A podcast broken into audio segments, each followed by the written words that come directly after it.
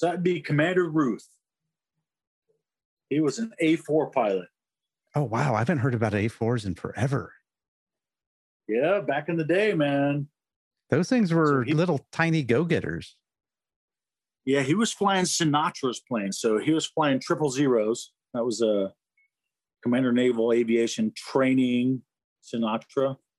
CNATRA was home ported or home based out of uh, Corpus Christi, Texas. So the one star there had his own plane. Commander Ruth uh, was out there doing, I want to say reservist training. I've got his name tag somewhere. But uh,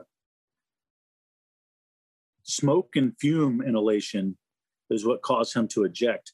The plane flew four miles after he ejected and crashed into the Oso Bay. Where's the Oso Bay? It's right out the gate, Oh, and it's only like four feet deep.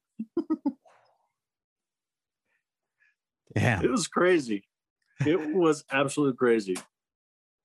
So, what was that rescue like then? I mean, you're you get the call. Obviously, you guys jump into the bird. You take off. I tell you, man, everything is is like slow motion. It's like, what's my next thing I'm supposed to be doing? It's A, B, C, D, E. You're just going through a mental checklist. And if you don't get the response you need, obviously you'll pause. But uh, there's not a lot of time for you to think outside of that. I mean, that's just what's been ingrained in you.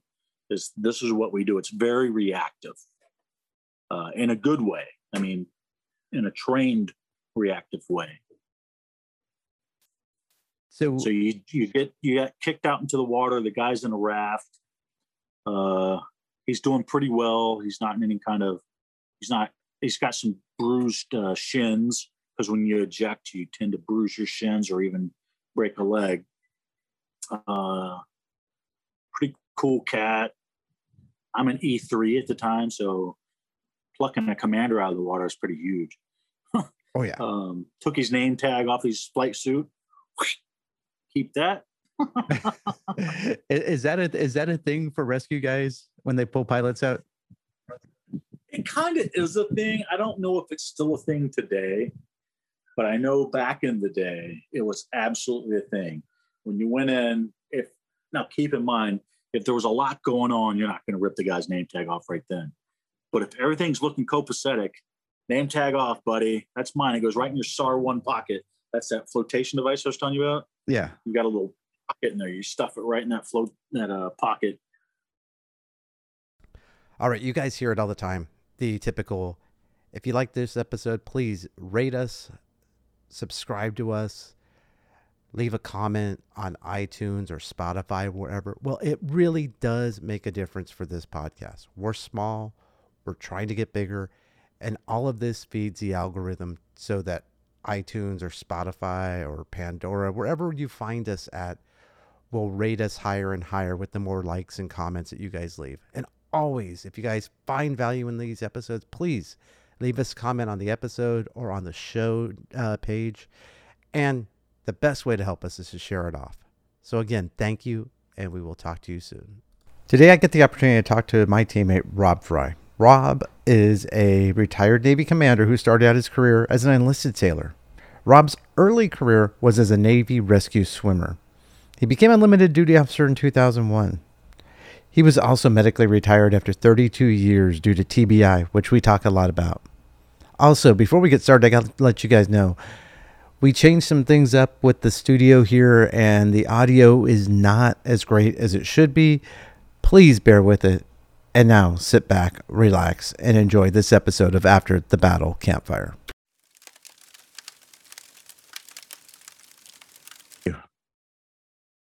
Good to see you.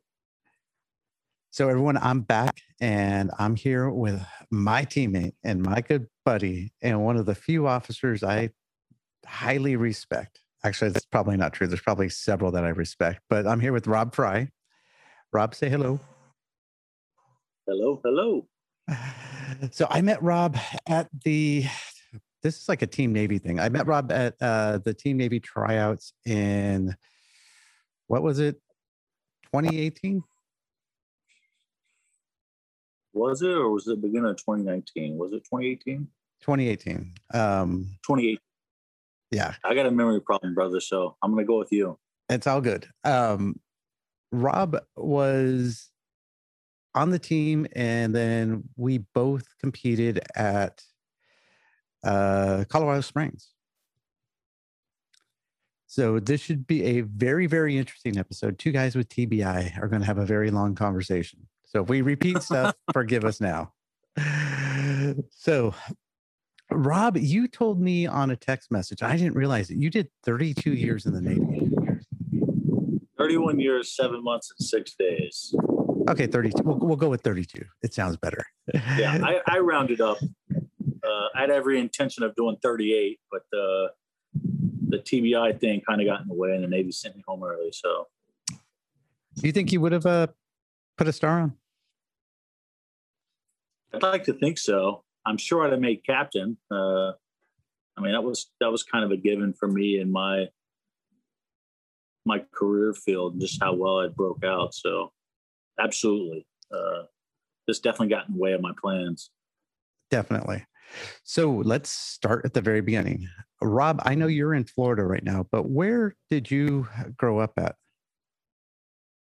I actually grew up in Florida and Georgia, and a little bit in South Carolina, and a little bit in North Carolina, and a little bit in Tennessee. You can tell I moved around a little bit. My dad was uh he was ex-military, and he he went wherever the money was at in the '60s and '70s. So um, my home is Florida. I was born in Florida, in Bartow. I spent most of my formidable years, I think, in New Smyrna Beach, Florida, where that's where I met Carrie, my wife, as a matter of fact. And uh, so I call Florida home. Okay. So you spent your entire childhood in Florida. How did you did you know that you were going to be a, a military guy? Well, that's a great question, man. Really. Uh, so I had, you know, growing up in Florida, I grew up in Central Florida where we were building a lot of uh, bridges, turns out, and uh, doing a lot of pylon work. And the guys got paid. I was working on a shrimp boat. I was getting paid pretty good money, but the guys that were diving and working on the being underwater welders and stuff for these pylons, they were making huge money. So I was like, hey, that's what I want to do. And somehow I don't I don't remember the exact moment that I connected that with the military, specifically with the Navy, but uh, somehow there was a connection made with the Navy and underwater demolition team (UDT) back in the day. They don't call UDT anymore, but but uh, that's kind of what I want to do. I wanted to be an underwater welder. I wanted to do a couple years in the Navy, serve my country, and then get out and have this mad skills to do bridge work, man. So you knew right off the bat that uh doing something kind of high profile or not high profile but high intensity was really what you wanted to do with the Navy then. Oh, absolutely. So growing up in high school, I take it you were kind of athletic and outgoing then? Uh, I would say I'm I'm a type A outgoing person, uh, very athletic, uh, like all sports. Uh, football being one of my favorites because you got to hit people. Um, That's uh that's not I also played tennis, so it's kind of weird. I played tennis as well, so the hitting part of very it, individualized. the, the hitting part doesn't surprise me. Um the tennis does actually. The tennis really does kind of surprise me that that was something that you were into. So did There were you cute girls on the tennis team, Tommy. True. I totally forgot about that part. Yeah, I mean, you got to look at it from all aspects, brother. That is that is legitimately true. So let me ask you this. Um, how was your recruiting process? How old were you when you decided to go in? So my recruiting process was a little weird. I was actually living in Georgia, and let me back up just for a minute. So I dropped out of school in the tenth grade. Um, I was a very smart student, all all A's, um, but I really wasn't with the system.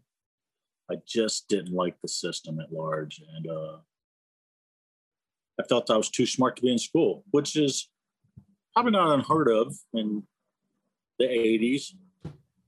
But uh, so I was I moved to Georgia and started roofing houses in Atlanta, Georgia, and I made pretty decent money, but I worked my butt off, man. And uh, I realized that I wasn't doing what I wanted to do, what I'd set out to do when I was just a couple years younger, you know, which was to be an underwater welder. And uh, so I reached out to the Navy recruiter. I didn't reach out to any other service, just the Navy. Um, they had the best program going, and you know, the Navy set the dive tables to begin with. So, um, uh, so I reached out to the Navy recruiter. He was kind of a knucklehead, but he got me the ASVAB test. I did that, and it was super easy. I was just shocked at how easy the ASVAB test was. And then lo and behold, I moved to Patuxent River, Maryland to join. Now, there's a funny story here, Tommy. I went to Maryland. I had family that lived there. And uh, I went to Maryland. I was living on my own in Georgia. I was uh, 16 and a half when I went up to Maryland. I'd already taken the ASVAB though and like I said, I was a dropout from 10th grade. Uh, went up to Maryland and lived with my dad and met the recruiter up there, Chris Schertzer. I'll never forget his name. And uh, I had to get a waiver to come in at 17. And we signed up and I was going to be That's what I was going to do. That's it was that easy. And, you know, they wanted me for nuke and all this other stuff. But uh, all I wanted to do was underwater weld, man. That was my my path. So answer you, that, or did I mess it all up? No, no, no, no, no. Um, so when you decided to join, did you? So you only were looking at underwater diving. So uh, UDT. What year was that? Uh, 1987. Okay. Um, so you go do the you do that all that did you have to go through like a dive fair screening or anything like that before you joined yeah i did all the what we call seal training now obviously but uh but i did like BUD/S training and not BUD/S um dive training i i had to do the um what do you call it the are you thinking PTN, the special warfare yeah, now it's called NSW. It's through the challenge program. It's a little bit different now than it was in the 80s. SEALs weren't that big of a deal. And I'm not trying to downplay the SEALs. I'm just saying they they hadn't really done so much. I mean, if we think back to John Kerry, we can see that they didn't do so much. But uh, hey, that's just me taking a dig. Um, but uh, so yeah, I had to do all the PT requirements through boot camp. Uh, I went and PT'd with the SEALs um, and UDT guys. Um, and I destroyed the PT. I was 156 pounds of pure muscle. I didn't have any body fat. And uh, I was actually undersized for what they wanted. You know, they wanted a 185 pound guy uh, was their optimal target. But uh, so, how old so were you at the time? 17. Okay. So you were still a, just a little young one then. I was, man. I was barely shaving, brother. So let me ask you this. How was it showing up at boot camp when you at 17 years old? There's a disadvantage there. I mean, there's guys, I had a 39 year old in my boot camp, a 39 year old yeoman. That's what he was striking to be as a yeoman.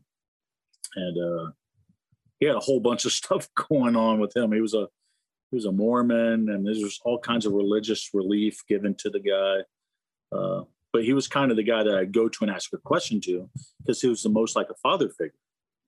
Uh, uh, the other guys were still trying to figure out what they wanted to do with their lives. Some of them were there because it was uh, join the Navy or go to jail. That's the programs we had back in the 80s, by the way. You don't want to go to jail, serve your country.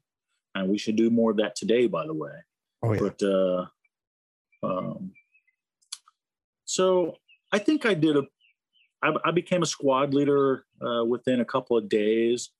Um, I was very acute with uh, the training regiment they had and, and understood what needed to be done. And I, I was good at dealing with people. Like I said, uh, you know, I kind of left out something earlier. You know, I from 13 to 15, um, I pretty much lived on the streets.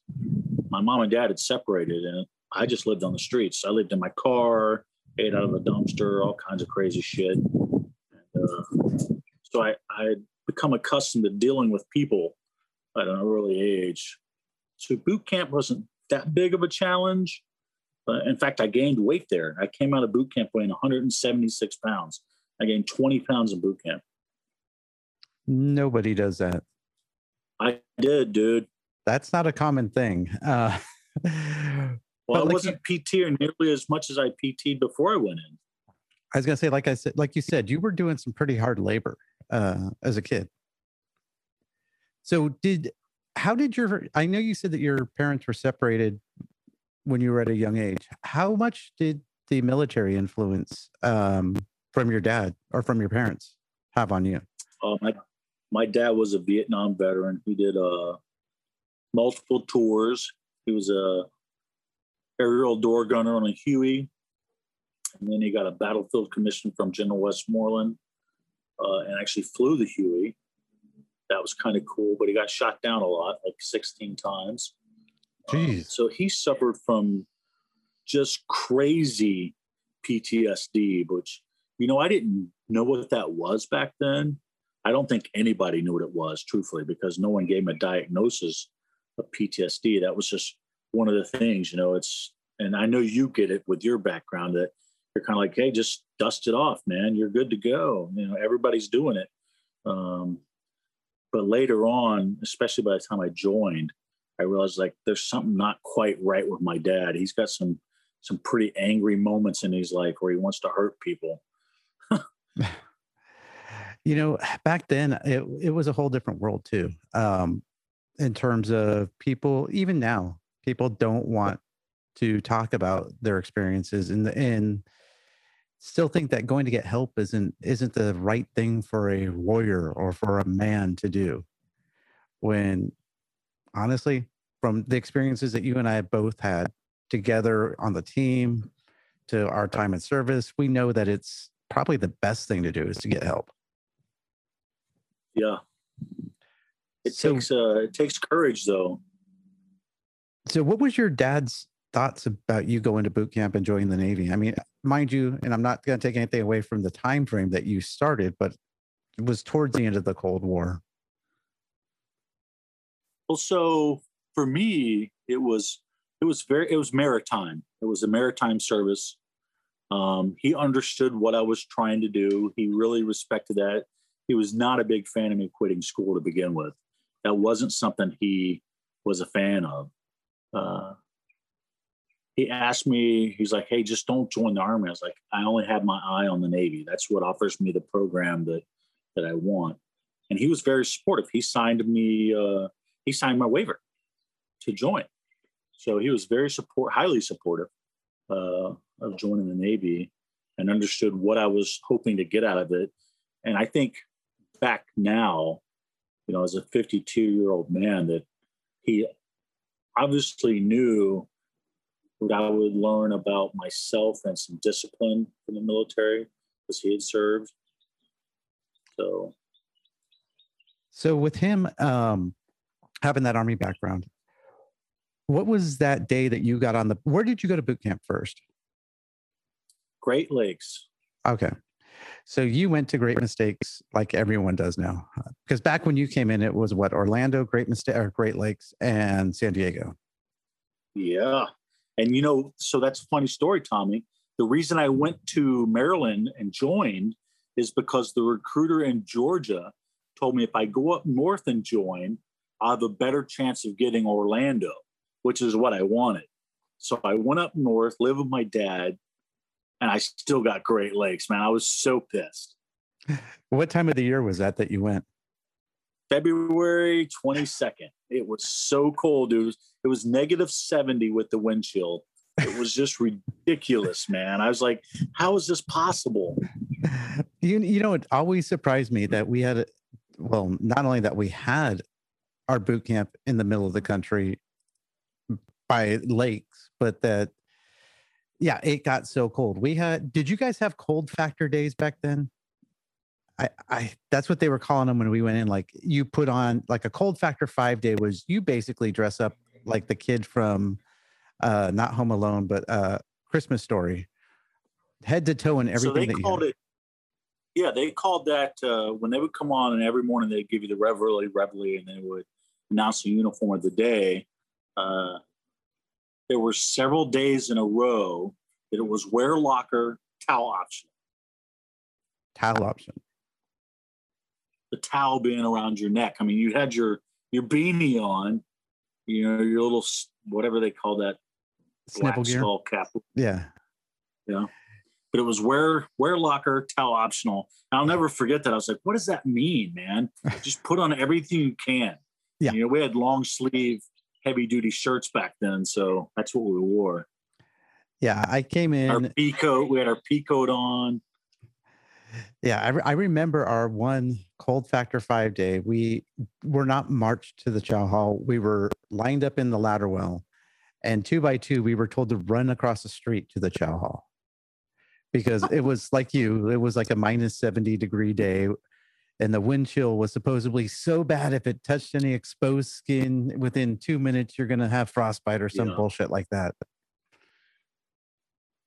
It was So- crazy. you, you know exactly what I'm talking about. So, what was the goodbye like between you and your father as you got on the plane or bus?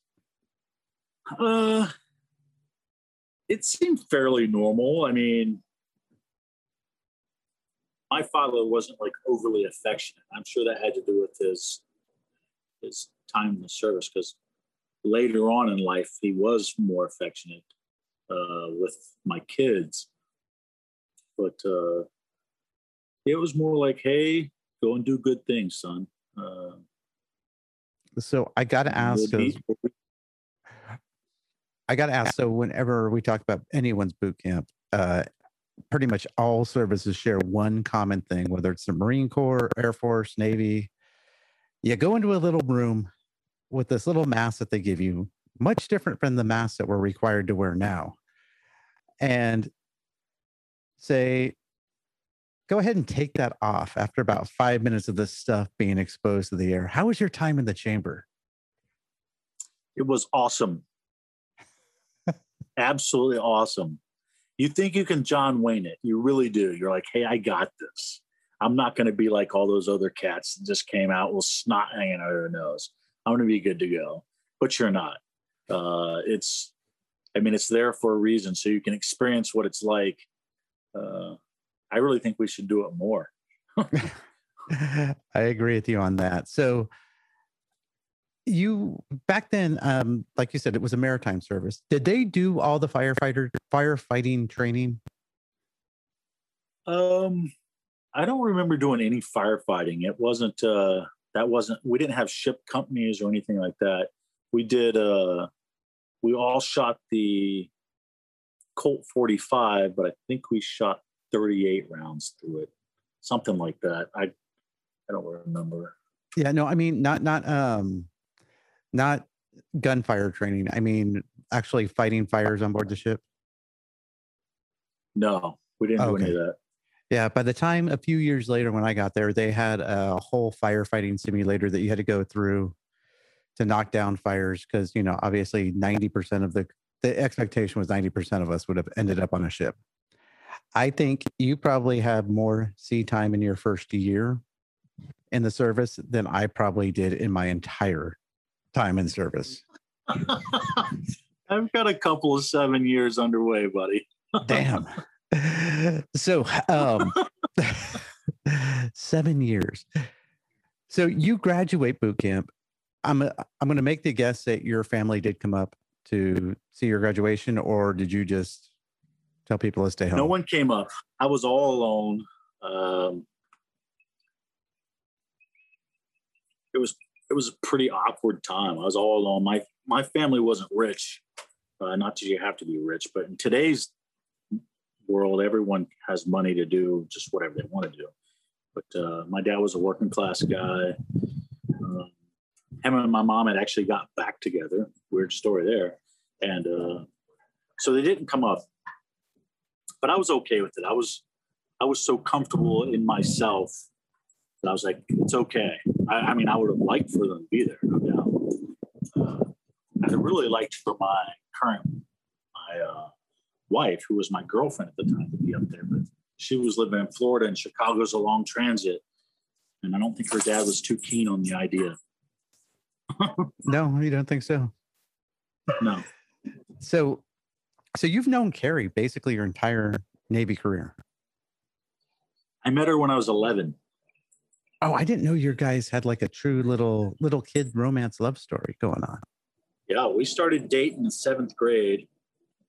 Uh, we were most likely to be married. Uh, yeah, we've been together for September's 40 years. Wow. Wow. Yeah, I would have. It's a minute. She is a tolerant woman. Let's put it that way.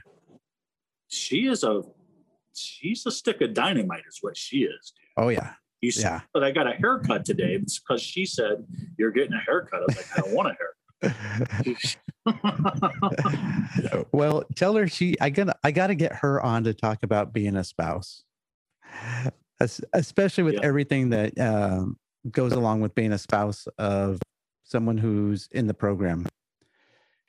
So before we go that way, let's talk about what. Where did you go after boot camp? Hey, can we pause for a brief second? Yeah. Freeze.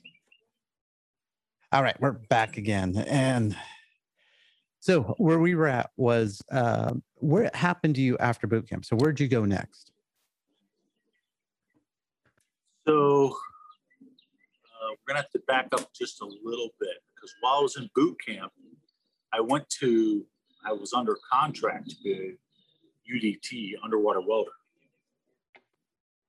um, and that wasn't exactly the program. The program was UDT, uh, but out of that you could become an underwater welder. So I had to go in with a structural A school. So I went as an aviation. Uh, structural. So what is is that? AMS? AMS, aviation maintenance structurals, and there's also like hydraulics and e- ejections. But uh, I went as an AMS for structural, and that was a source rating that you needed to be for for UDT. You had to have that source rating. But while I was in A school, about the fifth weekend, and I can't remember the, I think the CNO was Kelso at the time and uh, the Navy was very overmanned. I mean, we were fat, really were, and you know, it's maritime, so there's not a lot going on. And they said, "Hey, your your A school is 187 percent manned, so you're going to choose a new job, or we're going to give you a nice thank you for coming out and playing Navy, honorable discharge." Oh, So that was week five, which, if you remember what week five was, that's service week. You've already done all the big hurdles, and now you're in service week. So I went in, and I think it's funny, and this isn't meant in any other way than comic relief. Uh, turns out that most of the personnel in back then were Filipino. Uh, it was just, it was funny to me. They're all Filipino, and they were like, "Hey, what do you, you know, what do you want to do?" It's like, I don't know, dude. I want to be a welder. um, so they tried to recruit me for uh, nuke torpedoes made, nuke this, and nuke that, and uh, so I made a phone call out to my brother-in-law who was in the Navy. So what do you think? He goes, I think you should be an avionics guy, dude. You're really smart. Go avionics. So I did. I chose avionics. I went to AT. So out of out of boot camp, I went to ATA school, and I was my barracks 434 in, in, in Millington was right next to the AW barracks, which is the aviation warfare specialist uh, that do search and rescue, uh, and they did um,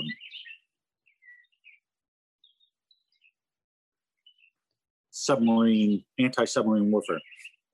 Uh, so I got to ex- I, while I was in A school, I experienced those guys, but this is definitely looking back on time. Uh, so I got done with A school, and I graduated uh, pretty well. I was a uh, section leader, all that stuff. I mean, I've always been able to rise to a position of leadership, which was probably more a function of the chief petty officers in the Navy than it was mine. You know, giving you opportunities to, to fall on your sword or not. Um, but uh, yeah, so when I graduated, I had no idea what I was doing after A school. Um, so we're standing there at graduation, like rattling everybody's name off. And then they would, after they said your name, they would say you where you're going to. There was no choice in the matter. And for me, it was aircrew candidate school, naval aircrew candidate school. I was like, what the heck is that? that that must have been very very interesting to say the least. Well, I had been training with the UDT guys, but found out that my source rating of AT was not a source rating. I needed to be an AQ. So I tried to become an AQ, and they're like, "Yeah, you can't. You got to wait to get redesignated." So um, that didn't work out. So, like I said, I'm positive that my chief uh, put me in for something he thought would be equally challenging for me, but it involved the water. Because later on, after I went to aircrew school, I had no idea what I was getting into. They called us out at graduation. They named off three names at the end of aircrew graduation. And I was one of those three names. It says, You have 15 minutes to report to rescue swimmer school. I was like, What the heck is that? So they really set you up for success. yeah, in spite of my own intentions. Uh, and that would be throughout my career, Tommy. In spite of my own intentions, the Navy has has definitely the people in the Navy look out for people in the Navy. That's just what happens. Yeah. So let's talk about aircrew school because I know um, even myself, I have a friend who was looking at going um, naval aircrew, and I thought it was. I've seen some pretty out of shape people with their AC wings, so I thought it was more of a check in the box aircrew school is not a check in the box physically. No, you you got to swim a mile with your gear on. So um, to get out of aircrew school, you're not going to be out of shape. I mean, not when I went through, and I went through in 1988.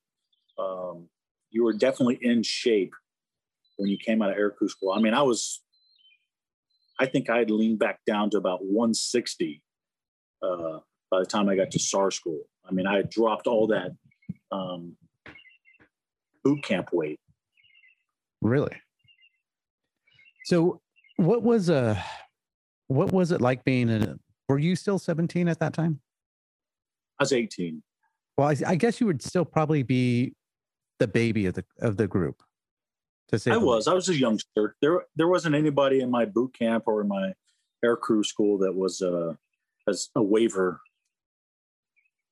so what was your take on um, showing up there and having no idea what air crew school was i think it probably was the best thing that could ever happen to me because i didn't have any expectations i couldn't be let down makes sense so what was a typical day like in air crew school for you or for the class um we do a little bit of instruction go for a run head over to the pool and do some swimming, light swimming, nothing like rescue swimmer school. Uh, and then do a little bit more. We do some PT, some calisthenics, and you know they were big on push-ups and sit-ups, uh, and then a little more academics. It was pretty mixed. It was pretty mixed during the day, and it was nothing was so long that you got you know totally exhausted, but you definitely over the time of the day it became compounded and you were pretty tired. So were you um that's what I'm looking for here. Were you expecting to be in the water as much as you were? Like did you have a swimming background? No. Uh, I had a surfing background. I was a surfer. No swimming. Never swam in school. Never did any of that.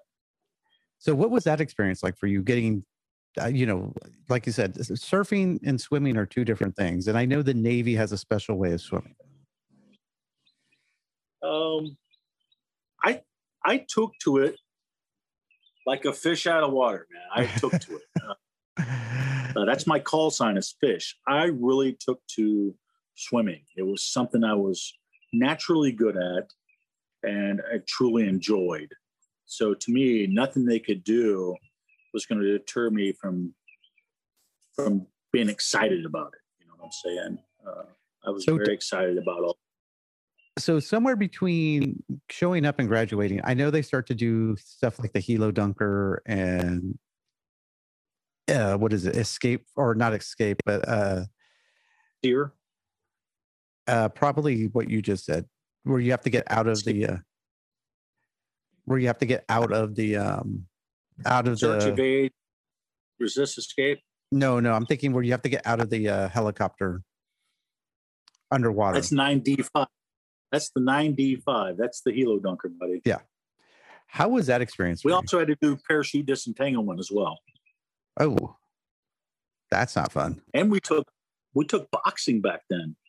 So we had a whole course on boxing. You learned how to box and use a speed bag and whatever that little thing does move back and forth to the left. It no matter how you hit it, it wants to hit you back. And we did that. Pugil sticks. It was a different Navy back then. Damn, I didn't realize we were that um that combative back then. Yeah. I didn't So- either. So I didn't join the Navy to go to war, dude. so how was that for you though um in the Helo Dunker when they strap you in, push the thing over and you have to get out of the helicopter with no air, with air? It it just seemed natural to me, man. I just sat there, waited for all the violent motion to stop, and I would count to 15. After everything stopped, I counted to 15. That way everybody else could exit. And then I would do the procedures, you know, hand over hand to the exit. Um, I was I was super calm. Um, and I think I stayed that way throughout my career when I would do the refresher training. Um, I understood what it was there for, is to make you be calm when you don't want to be calm. Makes total sense. So you graduate from Naval Air Crew School, you get your gold wings, um, which is a pretty huge accomplishment in oh, itself. Oh, you don't get your gold wings when I graduate. Oh no, you don't. No. So what do you Back what do you have to do? go- yeah, you had to go to your next command, your command, and go all the way through the flight training phase and become a crew chief to get your wings. So it took me two years to get my wings. Oh, which is ironic, you know, not really ironic, but we had other guys that would show up at my command. We're kind of getting ahead of ourselves, but they would show up at my command and they would already have their wings because the Navy had transitioned to upon completion of air crew school, you got your wings. But that wasn't the case with me, and there was no grandfathering. Oh wow. Okay. So you graduate air crew school. Do you go to your first command or do they send you straight to rescue swimmer school? Uh, I had to I had to double time to rescue swimmer school. I had 15 minutes to run from air crew school to SAR school, which is a mile, and I had to be able to change into my Navy issued swim gear, which is those whatever tan shorts they gave us. Were you wearing the little seal ball hugger shorts? No, we didn't get those until you uh, did your final multi. Oh, okay. Those are called UDTs, by the way. I call them ball huggers because that's about the only thing they're good for. I loved them. Once I earned them, I, I wore them all the time. so um if anyone wants to know what we're talking about go check out the best documentary the Navy has ever allowed to be produced. It's called Navy SEALs. I, I think that is the most accurate depiction of the 1980s SEAL team. Um, I'm glad that they were able to get Charlie Sheen through BUD/S to, to make that documentary. so, um, what was rescue? I, I, didn't even know there was a rescue swimmer school per se. I knew that there were res- rescue swimmers. I didn't know that it was actually an A school. Yeah, it's a school. It's uh, it's four weeks. It's very intense. Um, they've got like Hell Night. Back when I went through, we had Hell Night. So not getting any sleep. You're going to go from, you know, you get a get a break in the afternoon and you go back to your your room, and then they come get you. and You're doing night swims. Uh, it was intense, man. I I was literally, I think, if not the last in my class, I was next to last in my class when I did my swim in. So you do your, everybody does this uh, 800 meter swim, and they take your time, and that determines, you know, you, you have to meet a certain cutting score, which I met. But compared to everybody else, I was I mean, they all knew what they were getting into. I had no idea. These were most of the guys were AWs, so they knew they were going to AWA school, and they went to that after the uh, for AWs. They went to air crew school, AW school, and then to or air crew school, SAR school, and then to AW school. So a little bit different path pipeline for them. But anyway, it was pretty. It was pretty arduous. I was like, "What am I doing here?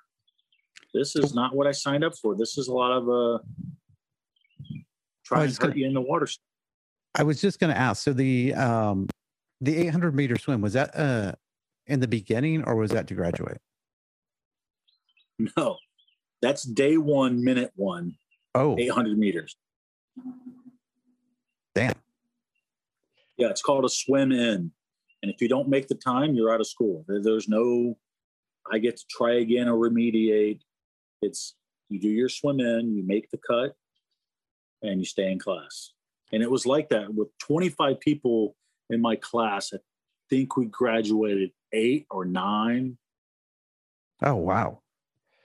So, again, not picking on the SEALs, but everyone talks about high attrition, and BUD/S is like the ultimate in 100 people show up, 25 people graduate. Sounds like this school is not maybe not as physical, but definitely as hard and arduous as any other high attrition rating. Well, I would,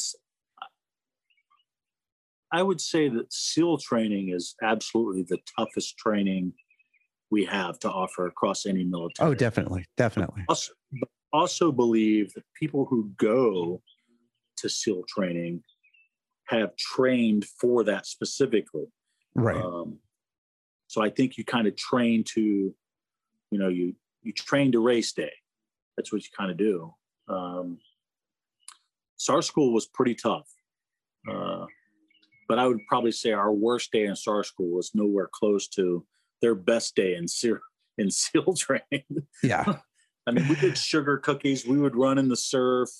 Uh, we had to do an open ocean swim. Uh, lots of pull ups and push ups uh, obstacle course. It was pretty arduous, and you could never do less.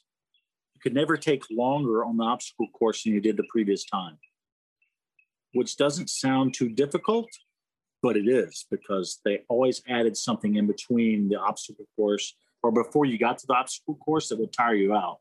So right. like, hey, we're going to go on an eight mile run. Hey, welcome to this. Oh, you gotta love how the Navy can take something as simple as an oh, obstacle oh, course and just make it, it more messed intense, up. Man, I came out of there weighing 150. So you're going back down to your Navy entry level weight then at this point in time. Yeah. So going through rescue swimmer school, um, was it a Navy only school or were you teamed up with uh, like I just had David Karras on, um, who I got to get you into contact with for some of the Wounded Warrior stuff. Um, he was a helo guy, but he worked very closely with the um, rescue swimmers for the Coast Guard. Did you guys cross train with them at all, or were you was Navy? Five Navy. Coast Guardsmen in our class, and they went to their own special training before they went to the Navy training. So those guys were studs. Really? So you finished this? What did you say? Four week, five week class? It's four weeks. It's intense, dude. What What were you thinking at the end of this? Obviously, back in the '80s, and even when I joined in the '90s, there was no Google. There was no way you had any No, had no indication of what was The coming close- next. the closest thing I had to compare it to, and this is laughable, so feel free to laugh, is Top Gun. You know where they go in and try and rescue Goose. Oh, that's like, right. that Okay, one scene. so yeah, I was like, okay, so this is what I do. I get to jump into the ocean and go rescue people. That doesn't sound too bad. That seems pretty pretty cool. Uh, so yeah, that's uh, that's kind of what I thought about it. But hey, it gets better, man. They didn't let me go to my next command yet. Like, hey, we got another school for you, dude. We're gonna hook a brother up. We're gonna send you to rappel school. You're gonna learn to rappel out of a helicopter as well. So you've got all kind of special skill sets. So real, real quick, up to this point, up until you graduate from um, rescue swimmer school, had they put you in a bird and actually gotten you out of a bird yet? Uh, during aircrew school, you got picked up by a helicopter and put back down. You never went in the helicopter. During SAR school, you got picked up by a helicopter, flown around just briefly, and then jumped back into the water. So you did leave the Uh, helicopter. Oh yeah, there was Okay. no there was no landing in the helicopter. It was always jumping out of the helicopter and swimming back to the beach. So what was that experience like with you hovering? I don't know how many feet you guys hovered. Um, So they do 10 and 10, 10 knots and uh, 10 feet, or they do 15 feet and zero knots. Uh, and that's that's what they call it. But you have to de- you have to realize that it's all dependent on the radar altimeter. So it could be a little more, it could be a little less. Uh, you never know what you're getting. so how was that first jump in? As you're watching everyone else go out the bird and you're like, uh, this thing's flying fine. It's kind of surreal, man. You're like, I'm jumping out of a perfectly good helicopter. And you into don't have the a parachute. ocean. Yeah, into the ocean where God knows what's going on under the water.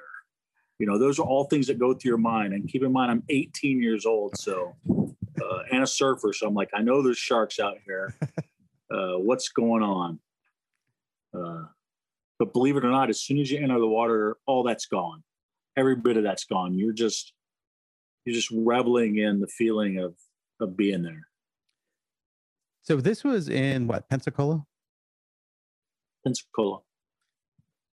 So you leave the bird, you hit the water. I take it you're are you full on Tom uh, Top Gun mask, snorkel, fins, wetsuit, or are they Yep. are you in some modified version of that? Uh, we're wearing a wet- wetsuit top, UDT shorts, those shorts you like, the nut huggers. Uh, uh, SAR one, which is an inflatable. Uh, it's kind of like a a BC for divers, buoyancy control, but it's really not buoyancy control. It's more for survival. Uh, mask, fins, and snorkel. So you jump out with all that. So during these extra during these times when you're jumping out and training, um, is it rough seas? Is it normal seas? Is it just whatever whatever happens happens on that day? Uh, it's kind of whatever happens. I mean, they're not gonna if if the weather was real bad, they're not gonna put you in the water.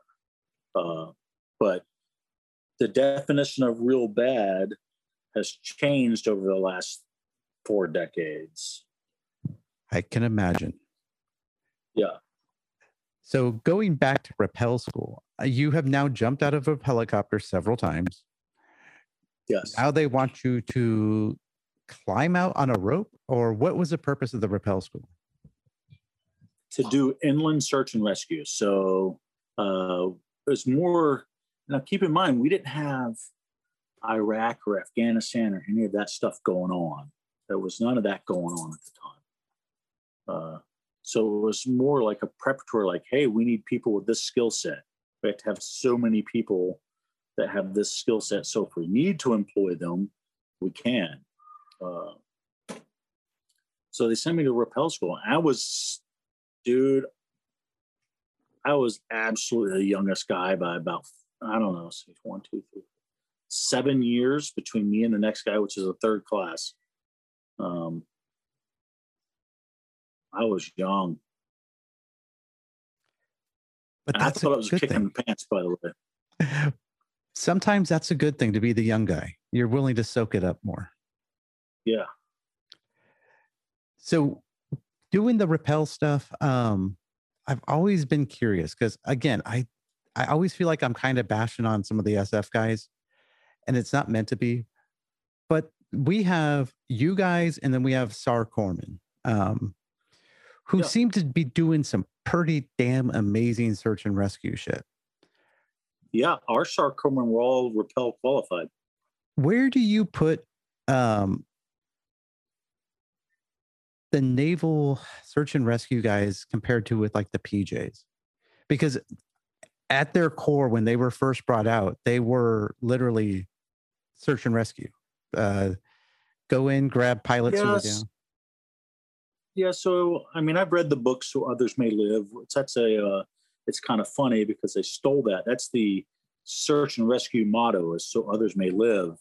But the Coast Guard adopted it for themselves uh, after the fact and made a book about it. Um, PJs then compared to PJs now, I don't think there's much comparison. PJs now are more of a uh, a special forces augment. You know, the stuff they do and they're trained to do. You know, they're they've got their jump wings, uh, their veterinarian techs. They take care of the SEAL team's dog. Uh, you know, I've had the, the privilege of meeting uh, numerous PJs, and I have the utmost respect for them. Uh, back in the day when I was a search and rescue crewman, I'd have said I could have kicked all their asses. But they were just doing the same thing I was doing. That's what I was curious about. And I- need to get, I have some people I know who were PJs. I need to get them on to talk, especially uh, this one guy I'm thinking of. He's probably close to your, my age, roughly in that, in that age group. And he was already retired back in 2010. He probably saw that transition from uh, their primary mission to what it's become now. I'm kind of curious on how they evolved that way. That being said, Yeah, that would be interesting because they are definitely they're definitely soft. They're definitely special operations forces now. Yeah, I mean, there, there. I think I could be wrong, but I think the PJs fall under the tier one moniker, like uh, DevGru and um, Yep. the the unit. I'd buy that. So back to your story, because you know it's the Air Force. We can always get them in later. Um, you finished a rappel school. You now have sea capabilities. You have land capabilities. I will now say, young, what second or SN or AN uh, Fry is now going to his first, first command. Where did you end up going? Corpus Christi, Texas. I am Talk so about a- sorry. Talk about a letdown, man. It was like, how did I pull these orders? I am willing to put money on the fact that Corpus Christi, Texas Naval Air Station looks the exact same it, as it did when you showed up in the 80s. I, I bet it does. That I is a base. Well, that is a base that time forgot.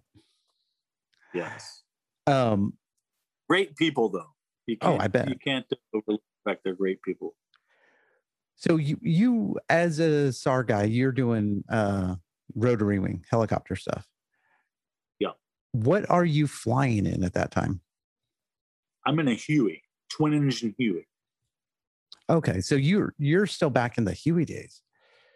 So were Yeah. you with a deployable command at the time? No. No. So what were you Mm. guys doing on a day-to-day basis?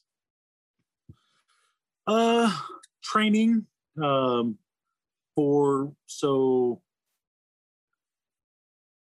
in Corpus, there's Corpus Christi Army Depot, which is where they do send all the Army's helicopters for rework.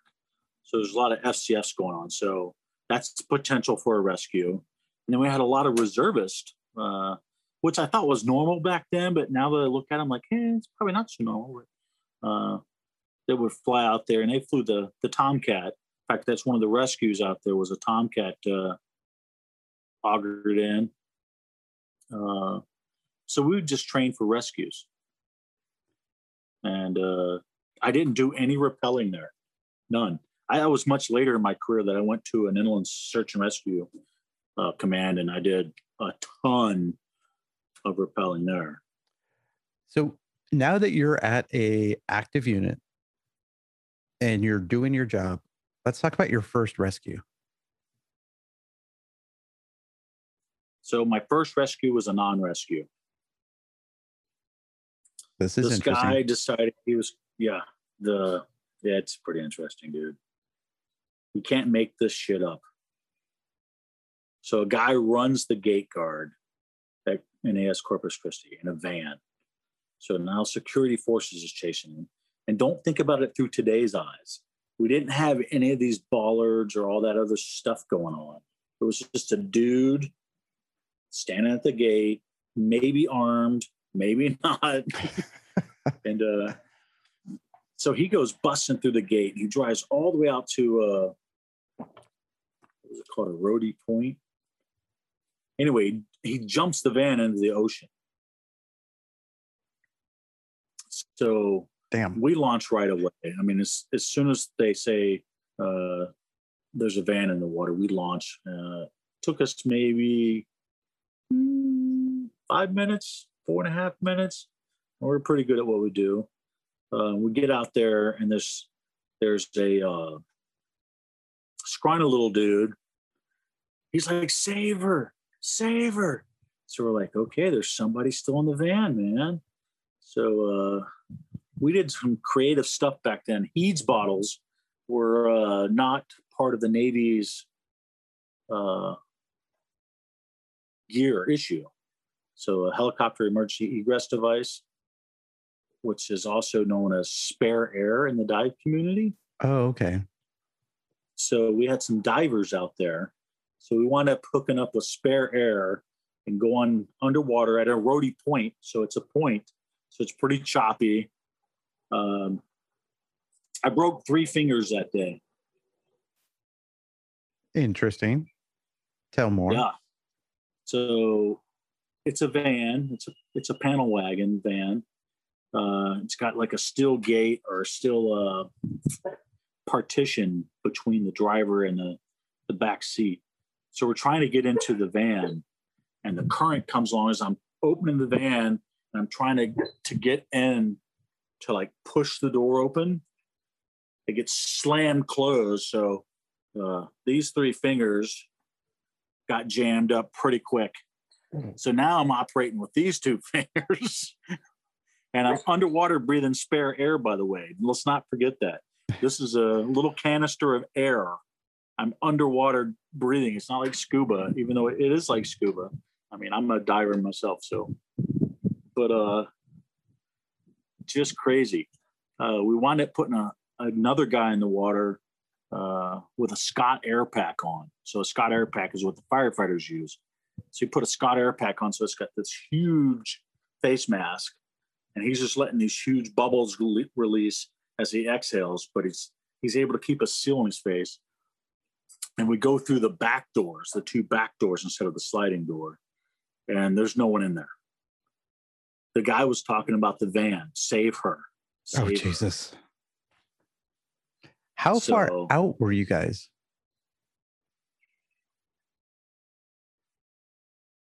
Thirty feet. So you It was ridiculous. The So on-scene commander, the person who was in charge of the whole thing, was the base XO who was in his private boat. He was the on scene commander. And All I'm sure he'd been drinking. Yeah, pretty sure he'd had a drink or two. So you guys ended up uh, launching a Huey, putting into the water to save a sunken van. Yep. Which we did save later on that day. Uh, so let's talk about your first human save.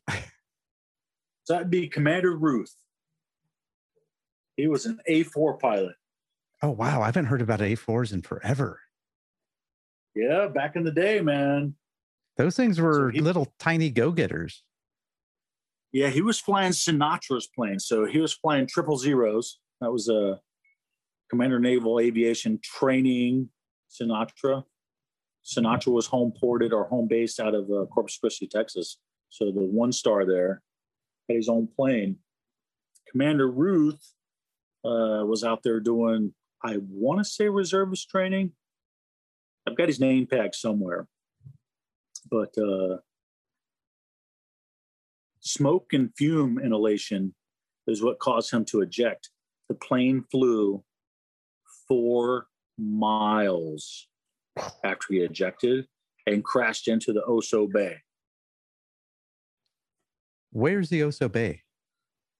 It's right out the gate, Oh, and it's only like four feet deep. yeah. It was crazy. It was absolutely crazy. So what was that rescue like then? I mean, you're you get the call. Obviously, you guys jump into the bird, you take off. I tell you, man, everything is is like slow motion. It's like, what's my next thing I'm supposed to be doing? It's A, B, C, D, E. You're just going through a mental checklist. And if you don't get the response you need, obviously you'll pause.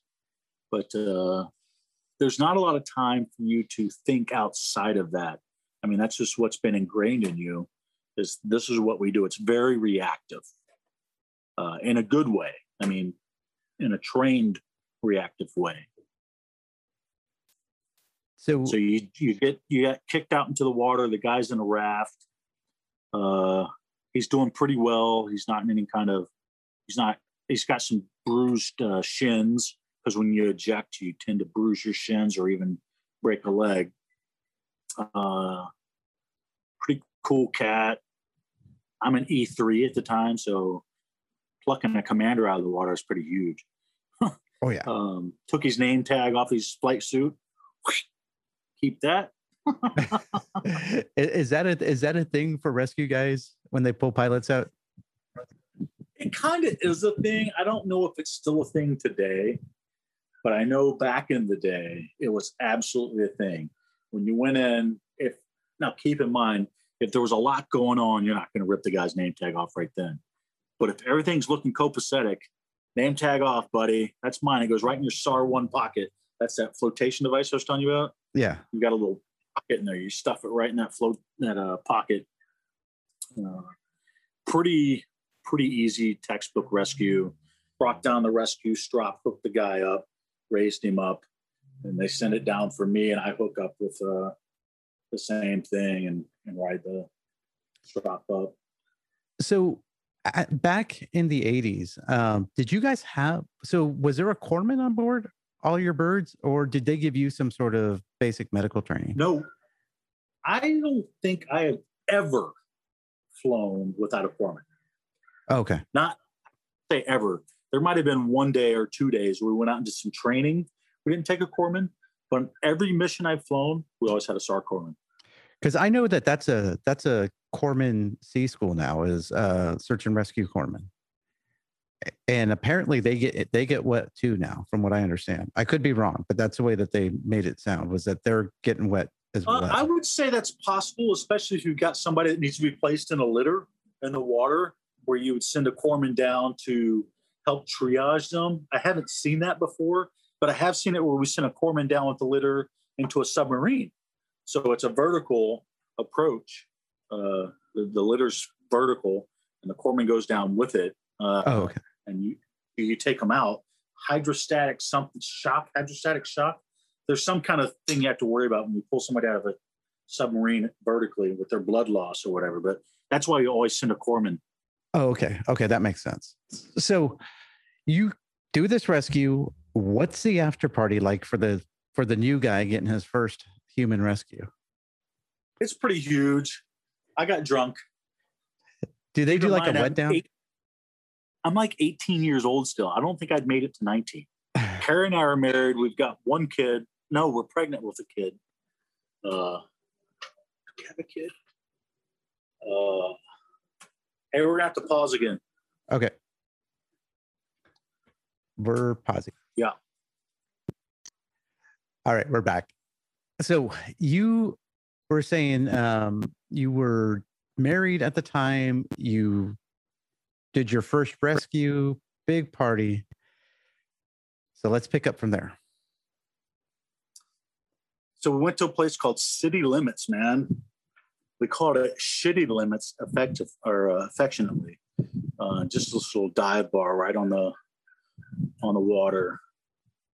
And uh, the Chiefs got me destroyed. There was Senior Chief Krieg, Chief Lutz, uh, Chief Query. They got me so destroyed. Um, and they took care of me though. It wasn't like they left me on my own.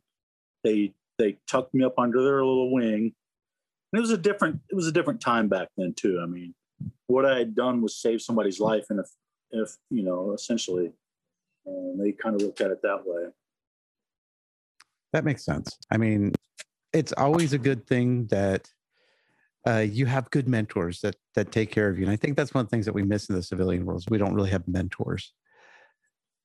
But um, so going back to work after that, did you feel like you were on cloud nine? You were the man. uh maybe a little bit but mostly i just went back to work man was looking forward to something a little more exciting than that So you had mentioned that uh, a tomcat went in. Were you on that rescue? i was not on that rescue Okay. So after Corpus, where did you go after Corpus? norfolk virginia I am so sorry. oh yeah HC-6 chargers So now were those guys uh deployable? Yeah we were a combat squadron Oh, okay. HC stands for Helicopter Combat Squadron. So See, I need to learn my Navy aviation. I barely know my Marine Corps aviation. it's all good. So you guys, I must I will make the guess. This is what 88, 89? No, this is 92. Okay. So you got you missed uh I don't want to say missed, but you guys weren't involved with uh oh god, the Gulf War. Desert Storm. No. In fact, my daughter was being born the day that kicked off. Uh, I was in the birthing room with my daughter being born. So she started a war. Yep, she started a war. So now you um now you're actually going you know you're going to go to sea. What is it like for a helicopter squadron to get ready to go to sea? So we had 11 detachments. So there's like 11 mini squadrons, if you will. Uh, they're comprised of about mm, 21 people uh, enlisted ranks and then six officers or seven officers. So about 28 people total uh, would go to sea uh, with two helicopters. They go out and do God's work, whatever that turned out to be. Mostly it was a vertical replenishment. We'd go out and resupply the warships or the war fighter with food. Um, I wasn't that fortunate. I got to go out on the um, first ever HC or H46 SAR deck. So we went out on a, a gator boat uh, we were a single plane, not two, just one, which means you really got to keep that thing in shape because it's relied on 24 hours a day. Um, I flew 474 hours on that deployment. How long are your deployments typically? Deployments typically for six months. That deployment, that deployment was 283 days. Oh wow. So again, That's about 100 days longer than Yeah. normal deployment. I'm going to go off my limited knowledge of the East Coast and say you guys uh, did a med float, or did you guys go somewhere else? Oh, brother, I went somewhere else. I told you it's going to get a little interesting. Yeah. I went straight to Somalia. Oh, I forgot that happened in '92. It happened 93. I went to, so I didn't go there until January of 93, and I left there the end of September of 93, right before Black Hawk Down, the movie, happened. But Oh, uh, okay. I, I had spent nine months out there essentially. So let's seven, a little over seven effectively because we had transit time.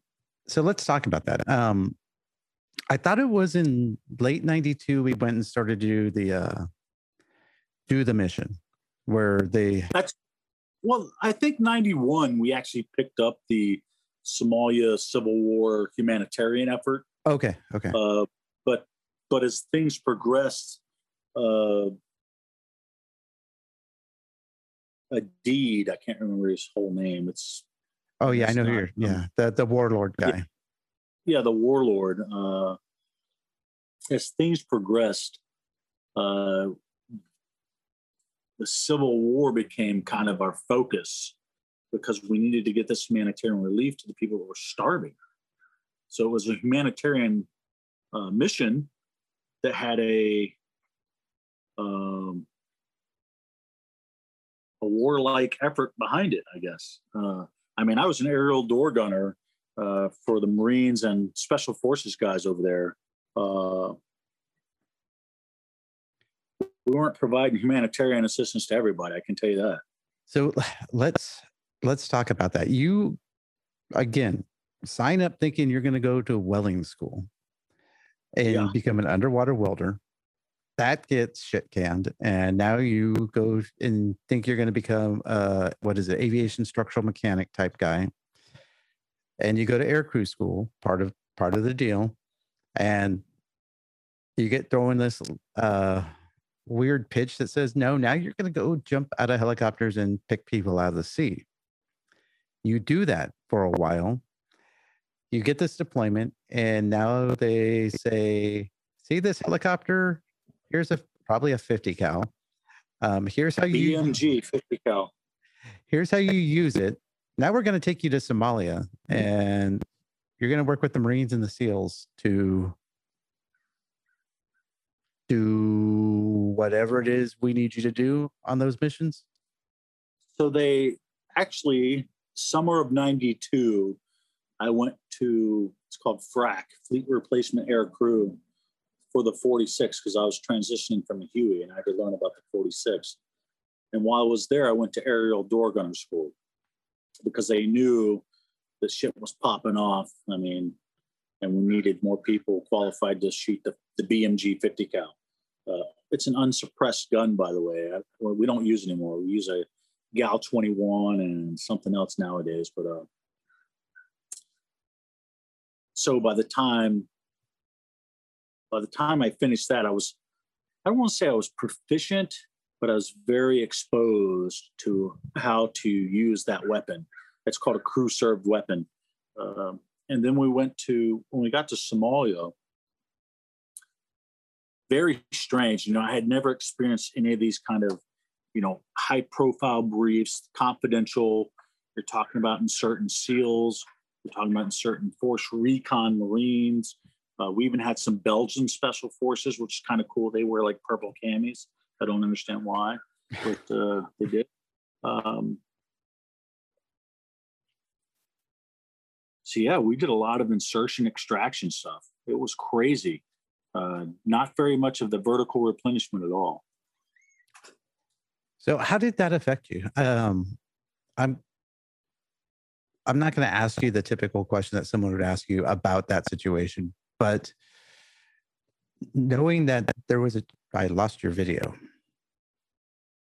Did I lose you? Oh, there you are. Yeah, I got you back. So knowing that you uh, were leaving a Gator freighter, which is uh, what you were probably on was a Gator freighter, and having to take people in to engage enemy targets, how did that make you feel coming from the rescue swimmer side? Uh, it was a conflict. You know, uh, the search and rescue side, that's about helping people. So the initial part of, of Somalia was humanitarian. And I got this nice little humanitarian medal for it, um, which seemed to fit the mold of search and rescue. You're there to save lives, not take lives. I was never meant to be a trigger puller. That was I never signed up to be a trigger puller.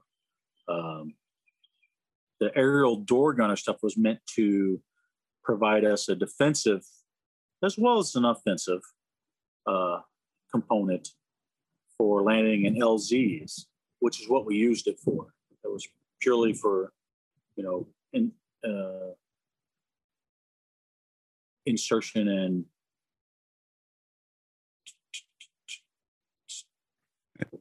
extraction. Of people's yeah, yeah. Um, so it was definitely it was different. It was very different. I, i'm pretty sure i wrote home about it talked about uh, how much it kind of affected me. You know just seeing all those people you know black hawk down's a great movie um, but let's remember it's a movie and it doesn't depict all of what we did over there. It depicts a single day one day. one day with, there was a lot more people. Yeah, one, one day that went bad, not any of the good days. Well, not any of the other bad days either. We had a Cobra shot down over there, and we airlifted that guy out with a 53. Oh, really? Yeah, we threw a strap around it. I have great video footage of it. Nice. So um, that was the Blackhawks were just I don't know why they got all the notoriety behind it. I'm not picking on them. I mean, what they did was Herculean. Uh, I think we lost 21 guys that day. Uh, I wasn't there for when we went in and rescued. I left uh, and was re- we were relieved by I think the Kearsarge. It might have been the Essex, but I think it was the Kearsarge. They relieved us on scene and they're the ones that actually went in and rescued uh, the captain or the uh, lieutenant. No, it was a captain. It was a captain. Yeah, it, it's it's a whole different because we forget about Somalia. We talk about uh, we also forget about Desert Shield too. But um, while you were there, uh, what were did you guys ever take fire? Indiscriminate. Did you ever? I guess the the better part of the question would have been: Did you ever feel uh, like your life was at risk because of enemy fire? I fired. But I mean, did you feel like? let me rephrase it. Did you ever feel like you guys had a possibility of getting shot down? Yes. Okay. And it's a it's a very uncomfortable feeling too because you can't see where it's coming from. I mean, they're not using tracers to show you where they're coming from. So I was going to say really that's something that movies like to over dramatize is tracer fire. Yeah, they're not shooting tracers at you. They're shooting bullets. Bullets travel at a pretty high velocity. Yes, they do. So you had mentioned earlier that you think that you wrote um, wrote something down. I know back then, again, this is 93, 92 email was just barely coming online. How was communicating home? Um, Marsgrams, man. What were Mars, grams? 50, 50 words or less. You could communicate. It would be, it would go over shortwave radio. You could also use the Mars line. You'd go wait in line, which I did, because I had a brand new son at the time. Uh, our third kid had arrived right before I left. I think I left him when he was 10 days old. I got back, he was just at a year. So we would communicate via this Marsgrams, which, like I said, it's 50 words or less. Uh, or you'd get wait up and go up to the gym and wait for midnight to come around and get a shortwave operator. Uh, you would you could he would you would connect to them and they would call your house and you could talk to your wife or or whoever for five minutes. So uh, I'm No email. Yeah, I, I was gonna say. So you've lived the experience of mainly communication through these Marsgrams or through good old fashioned Mail. letter writing. Yeah, we numbered our letters. Now you also retired in after a time where we'd been at war for what 10, 15 years and people on remote outposts have cell phone service. Uh, what's your thoughts on that? On being able to have instant communication with home versus how you were back in Somalia?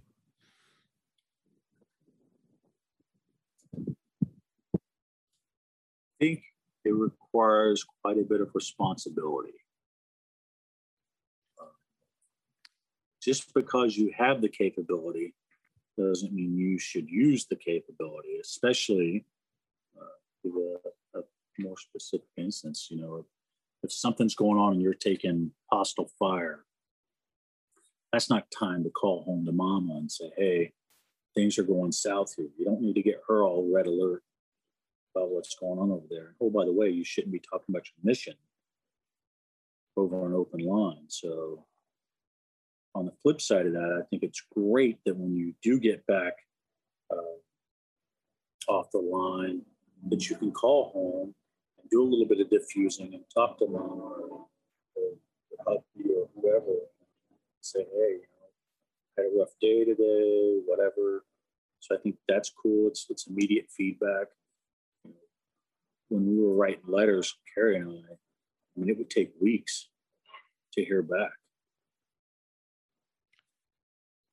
You know, I I know that we experienced when I was in Iraq um, a security breach, just exactly what uh, you shouldn't be doing. Someone had mentioned something about uh, a mission that we went on into Fallujah back home, and like there was news coverage of it before we even left the gate. Yeah. So CNN. uh, fortunately for us, it was local Miami news. Um, didn't make national. And it really wasn't. We our mission wasn't that important. We were holding some things while the Iraqis did some stuff. That was it. No special operations. No anything in particular. But some kid said to Mama, to not Mama, but to Mom, "Hey, we're going into the city tonight. It may be dangerous. We've never done it before, or something to that effect." And it blew everything up. Um, but we also had problems with guys getting Dear John letters hours before going on a mission and not getting a letter, but getting an email or having a phone call. I- was always torn by whether or not that was a good idea or not. And now hearing people had, um, I had some friends who were in Afghanistan just a few years back, and it's like, oh yeah, we had our cell phones on us all the time. I hate to say it, I think I kind of like the communications thing that you guys were stuck with. So with Somalia, um, don't mean to harp on it. It's just it's such a rare thing to talk to someone who was actually there. What were the were you guys ever interacting directly with the locals? Yes. What was their take on you guys? Mixed. Uh, I would say most of them were very welcoming because they knew what we were there for. Um, there was a lot of blue hatters that came in uh, later, the blue berets and all that. I think the, you're familiar with those cats. Um, making it a United Nations kind of mission, but uh, for the most part, I'd say they were pretty welcoming. Um, I didn't understand most of what they were talking about, so I just kind of carried on smartly. Um, the kids, those were those were definitely disturbing times to see all these starving kids. Uh, you know, it's it's it's not like any commercial you see on TV about hey for 19 cents a day you can feed a kid or whatever. Uh, it's it's horrible. Yeah, I can I can only You know, all, we, imagine. all we were trying to do was get food to these people, um, but it took weapons to get it there because they were still in the food. The rebels were still in the food. So, do you think, um, looking back in our recent interactions with Somalia, that we made a difference during the time you were there? Nope. I think until they get internally, until they want to fix themselves, we're wasting our time. We're spending a lot of money and a lot of energy. I mean, we're still over there today, brother. Yeah. Uh, we don't talk about it. We're there. Uh, and that civil war's still going on. It's a crazy place. I mean, uh, so no, I don't. I mean, I'd like to think we made a difference. We fed some people. We killed some people. Um, we didn't make any friends really though while we were there. Uh, in fact, I'd say we probably the opposite of that. We made a bunch of enemies um, with with some leadership folks. Uh, but to, you know, when I was there, I didn't think about any of that. I just thought about every day, whatever we were doing that day. Yeah. You know, So, I'm uh, speaking today from reflective point. But, uh, Right. Right. So let me ask you this: as a young, I'm a, I'll guess what third class by that time. As a young third class, um, what was your take on working with the special operations guys? I thought they were super cool, man. These guys were they're so laid back. Um, we would drop them off one day, we'd insert them into LZ, whatever, and then you know three or four days later we'd go extract them from the same LZ, or not not necessarily the same LZ, but that was preference. If we hadn't destroyed our uh, its reliability or compromised it, then we'd go back to the same one, or we'd go to an alternate uh, that's kind of like what you see in the movies where they have a backup Right. call that out. But you know, you see these guys three or four days later, and they're exhausted, man. I don't know that they ate anything. I definitely know they didn't sleep. You know, they'd be coming on with their guns, and I'd be like, literally, I'm like barrel down, and I'm not telling them. I'm just grabbing the barrel, and putting the barrel down. Uh, you can't be shooting out my rotors. that would be a bad Oh, thing. they were just tired. They were so Yeah. tired, uh, and it just it really made me appreciate what we have going on in our country. You know, we have people like that who will go out and do God knows what, man, uh, to secure our freedom and to try and help other people secure theirs. Even though I don't think we made that much of a difference. I mean, the goal was to secure their freedom. You know, to help in their civil war and get them out from underneath that uh, that warlord. Uh, and we did wind up getting a uh, a presidential election some years later and all that. But, uh, but yeah, working with the SEALs and the Force Recon Marines, and we did a lot with EOD, believe it or not. oh, I, I completely believe that. Yeah, we did a lot with EOD, uh, a lot of explosions there. Um, it was pretty cool, man. It it really made me rethink what I was doing. I was like, hey, you know, maybe maybe I need to try and convert to this. I was going to ask you that. Did you ever think about trying this the screener? I did. Um, wife and three kids, and seeing the lifestyle they had, I wasn't ready to commit to that level. That makes sense. So, as you guys left Somalia, did you guys on that deployment do any rescues at all, or was it all just in support of Somalia? It was all in support of Somalia. So, I did as- some training exercises where we would uh there's some big sharks out there by the way whale sharks turns out they won't eat you but they're huge oh yeah, I, I've seen pictures of whale sharks and divers next to them. Not, yeah they're huge I don't believe that they won't eat you. They may not try to bite you, but they may accidentally suck you in.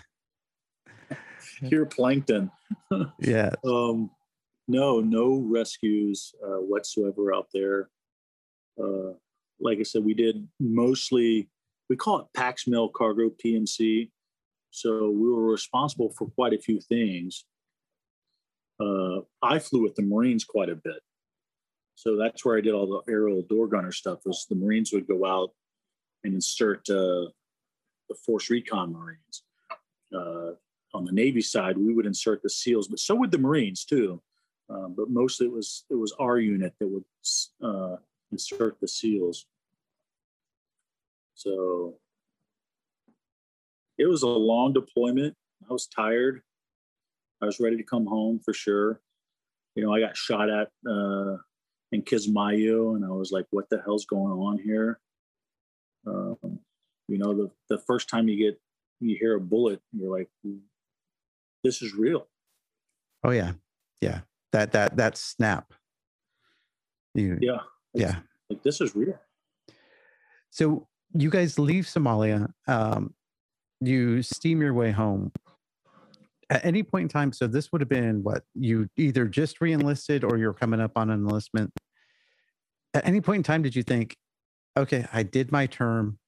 It's time for me to find something new to do, or did you know after that that you wanted to stay in for 20? Oh, I never knew that. I never knew the 20 year, 20 year commitment uh, after four years, I thought I wanted to get out and be a cop. Um, what stopped you? Seemed like the. Uh, we got pregnant with our third kid, and it just seemed like timing was off. So, um, we were actually headed to Guam, and we wound up going to Norfolk. I can see why you would have wanted to get out. Guam versus Norfolk. Oh, I love Guam, dude. I spent 13 years there. Did you really? Yeah. So what happened to you after Somalia in the what I'll call the in between time between um, Somalia ending and 9/11? Oh, we went we were home for uh, 56 days. 56. We were what's called the ready 56 days we were the Ready Up debt. We went to Haiti. You know, that little place called Port au Prince, Haiti. It was on fire. I knew it from the earthquake, which was what, 2008, 2009? What happened in the 90s? They had their own little civil uprising. They were setting fire to everything. So that was 93 as well. And uh, all these people, there was a mass exodus. So we had all these refugees leaving Haiti. And, so was it similar uh, to we like was, the Cuban boat crisis thing? Uh, you know, I wasn't there for the Cuban thing, but I think so. I would say probably yes. Basically, anything that could float, they would try to get on to get over to. Absolutely, anything that could float, or or they could, you know, tie together something that would make a bigger raft. Um, and those weren't good times, man. We Admiral Boorda was our uh, CNO at the time, pretty famous admiral. Uh, our rules of engagement were pretty clear. You're going to destroy all rafts. Destroy all rafts? Rafts. Destroy them? destroy them with a 50 cal. Uh, I'm assuming with people not on board. That was preferred. Do I want to dive into this uh, can of worms? Let's do it. Sure. So, what was the what was the reasoning behind that? you know, I didn't ask any questions, man. I had the utmost respect for Admiral Boorda. I got to meet him and shake his hand. Um, I thought he's a pretty amazing guy. Uh, and I don't know if the decision actually came from Helm or if it was from SecDef or who was president Clinton. That was uh, Clinton. Yeah, I think it was Clinton. But uh, after Somalia, that seemed easier. Does that make sense? No, it absolutely does. Um, so, I mean, it was, I mean, I was on a USS San Diego, and uh, not a normal ship in our group. And the CEO of the ship just a huge man, just huge, six, seven, six, eight, ginormous man. He came out with a 50 cal and he held it like Rambo and shot it, or like uh, Arnold Schwarzenegger and just shot it. And he was shooting at a raft. It had people on it still, but he didn't care. mission was sink all rafts. That's some crazy shit. It is pretty crazy shit. I guess we're trying to keep him out of Miami. I don't know. Wow. We called it the Haitian vacation. Uh, yeah. So, how long did you guys do that mission? About two months. Two months, and they realized this this group of people have been gone from their families for over a year. So they they actually uh, figured that out. That hey, maybe uh, after sending you guys into combat in Somalia, then keeping you home for what you said, fifty six days ish, and then Mm-hmm. throwing you down there. That maybe that's not a good idea. Yeah. Well, while we were down there, oh, by the way, we would alternate between Haiti and Gitmo. That's before the concentration, or the, excuse me, I can't say that. That's before the camps were set up. Yeah, I was gonna say that's before anyone knew that Gitmo was a thing. Yeah. So I spent a lot of, I crashed in Gitmo. It was uh, pretty remarkable. I crashed on the uh, USNS Comfort. How, let's go into that. How did you crash? We had a dual engine rollback and just planted ourselves right on the deck. So with helicopters, crashing is different than with aircraft. Yeah, I think most times the helicopter lands, it's a controlled crash to begin with. So, uh, not too much difference other than the G's you pull. We have a, on the 46, we have a, it's called a 3G light. So if you pull more than three G's, this lighting system comes on and it has to be physically reset. You can't just uh, manually reset. You know what I'm saying? You have to go back and reset it. Uh, but that requires quite a bit of inspection. And oh, by the way, that's probably my first traumatic brain injury. Yeah, I we was were, in the hellhole. we were going to get into that a little bit later, but um, let's touch on that real quick. So, one of the reasons why you left the Navy uh, after 32 years was cu- cumulative TBI type injuries. What did they do for TBI back then? Or, I mean, obviously it wasn't even called TBI back then, but what was your protocol for getting your head rambled around back then? Shake it off. Was it shake it off or drink it off or both? Well, we deglamorized alcohol, but it was definitely drink it off. Yeah. Do you do you hold anything? Um, I guess that's a weird question to ask. If you hold any grudges towards any of the MOs or corpsmen who just said, uh, "You'll be fine," knowing what you know now about TBI. Uh, I don't hold any grudges. I think we were all equally ignorant to, you know, we had just come out of a period where we hadn't been at war in essentially 20 years. So combat was not anything that most of the people that were serving had any knowledge of. Uh, so I don't blame anybody for that. You know, looking back today, it's it's very clear that you can see, hey, that was a TBI, and obviously the military's recognized that too. Like, yeah, those are traumatic brain injuries. Those are concussions. You know, one and the same. You can call it a concussion. You can call it a TBI. Uh, but yeah, I'm not. I don't harbor any bad feelings towards anybody. I don't think anybody was maliciously trying to undersell it. I mean, hell, I undersold it. I was, I was just like uh, John Wayne. You know, like, hey, no big deal.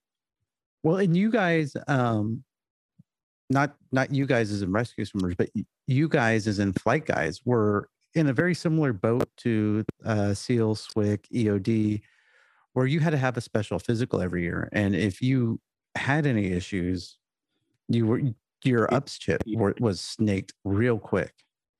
yeah, you're done. So you did everything you could to to at least on the outside represent that you were healthy. Yeah, and I know um, roughly that would have cost you probably I don't know what it was back then, but I think now it would have cost you probably about 500 bucks a month if you lost your flight status. Because Uh, yeah, flight pay and SAR pay because I do both. yeah. So um what people don't understand is an E at the time you were probably what an E four or five. E four with Well, I made E5 while I was in Haiti, but I didn't so- know it. So an E5 with eight years in, probably back then was a few was probably around eighteen hundred bucks a month, which every single this is what people understand is what every single E5 in the Navy with the same amount of years in made the exact same amount as you did for your base pay. But then because like you just said, you had flight pay, you had SAR pay, you were getting these little extra kickers. Um, just like the team guys the EOD guys, they were getting hazardous duty pay, intimate duty or intimate danger pay. They were getting I jump- drew imminent danger pay the whole time we were in Somalia and Haiti. yeah. So there there's an incentive not to have that pay taken away from you. Um, much like retirees who aren't thinking, who live in an area where you get super high BAH. Yeah, I get half my pay, but then they forget that that BAH that they've been getting for the last three years goes away too. Yeah. So, um, you get your first big TBI, you shake it off, drink it off, and you're back on duty probably within 24 hours. I'm, I'm guessing. Yeah, less than that. Um, we fixed the plane and flew out the next afternoon. Damn. That's that is It's a a combat squadron. It's Yeah. a combat squadron. That's what that's that's how you do business. You don't you don't sit around. You're uh and like I said, we were in between Haiti and Gitmo uh, simultaneously. So the ship kind of drives what you're doing and Yeah. where they need their asset. So and I'm assuming that uh the San Diego was not a carrier. Because I'm pretty sure I know all the carriers So- back then. no, San Diego is not. In fact, now it's a USNS ship. Um, it was a uh, oiler. I want to say it was an oiler. It wasn't an ammo ship. I think it was an oiler. So their their embarked flight crew was the the embarked flight crew. The, the the flight crew that was embarked on that ship was probably just you guys. Correct. One helicopter and your flight crew. Correct. So you have this unique ability to be on deployments where it's just you. Yeah. Alone and unafraid. Oh, you know, they they made a show similar name, Naked and Unafraid. Um, so what happens after after the Haiti Gitmo deal for you? see, that's 90s. I did a couple more deployments, nothing crazy. Uh, I went out and supported the mission in Iraq um, from more of a vertical replenishment. That's what I talked to you about earlier, where we've provided, you know, packs, mail, and cargo to the warfighter. Uh, no Was 50 this- cals, none of that. Was this all still pre 9 11? Yeah, this is all pre 9 11. Okay. Um, Uh,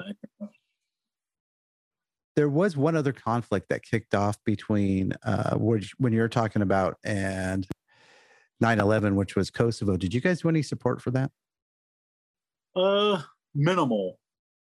Um, we were actually, we had actually gone in um, for a Pax Mail cargo kind of run when Kosovo was kicking off, and it was pretty scary. We ran back to the helicopter Oh, 'cause we weren't armed. Yeah, we weren't armed. We were not there in that capacity. We were there purely as a, you know, providing Support. passenger assistance, yeah, mail and and whatever cargo they needed. So that was pretty treacherous. I shouldn't say treacherous. That was pretty challenging. Uh, like I said, we all ran back to the helicopter and we took off immediately, and that was that. That was that was my whole exposure to Kosovo. So you guys were actually um, in country then, or in on land for that mission? Yeah, we were sitting at their airport. Oh, okay. Were you, did you see Hillary Clinton get sniped? No, I didn't see that, but I would have liked to. I don't think anyone else did either. Yeah. I had to throw that in. Um, I'm okay with it. so, uh, so you are doing your thing, and we're just going to jump right ahead to that day. Where were you stationed in September of 2001? I was in LDO school. Okay, so let, let's jump back real quick. So, at some point in time, you went from uh, what rate were you again? Was it rescue swimmer rate or eight, Oh, AT, AT five or AT th- two? So I know there's no such thing as AT1. Oh, did you make first? AT1. Yeah. Okay, I actually So- made chief, but it's a long story. okay. So AT one picks up or gets selected for chief, but somehow becomes an LDO, which is a limited duty officer. Yes. What made you decide to put in that package? Uh, there's a couple of things, you know.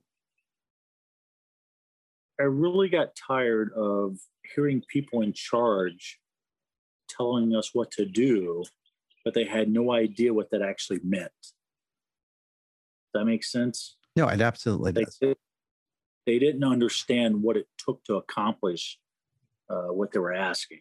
Uh, they were very, I call them bean counters, and I just didn't like them.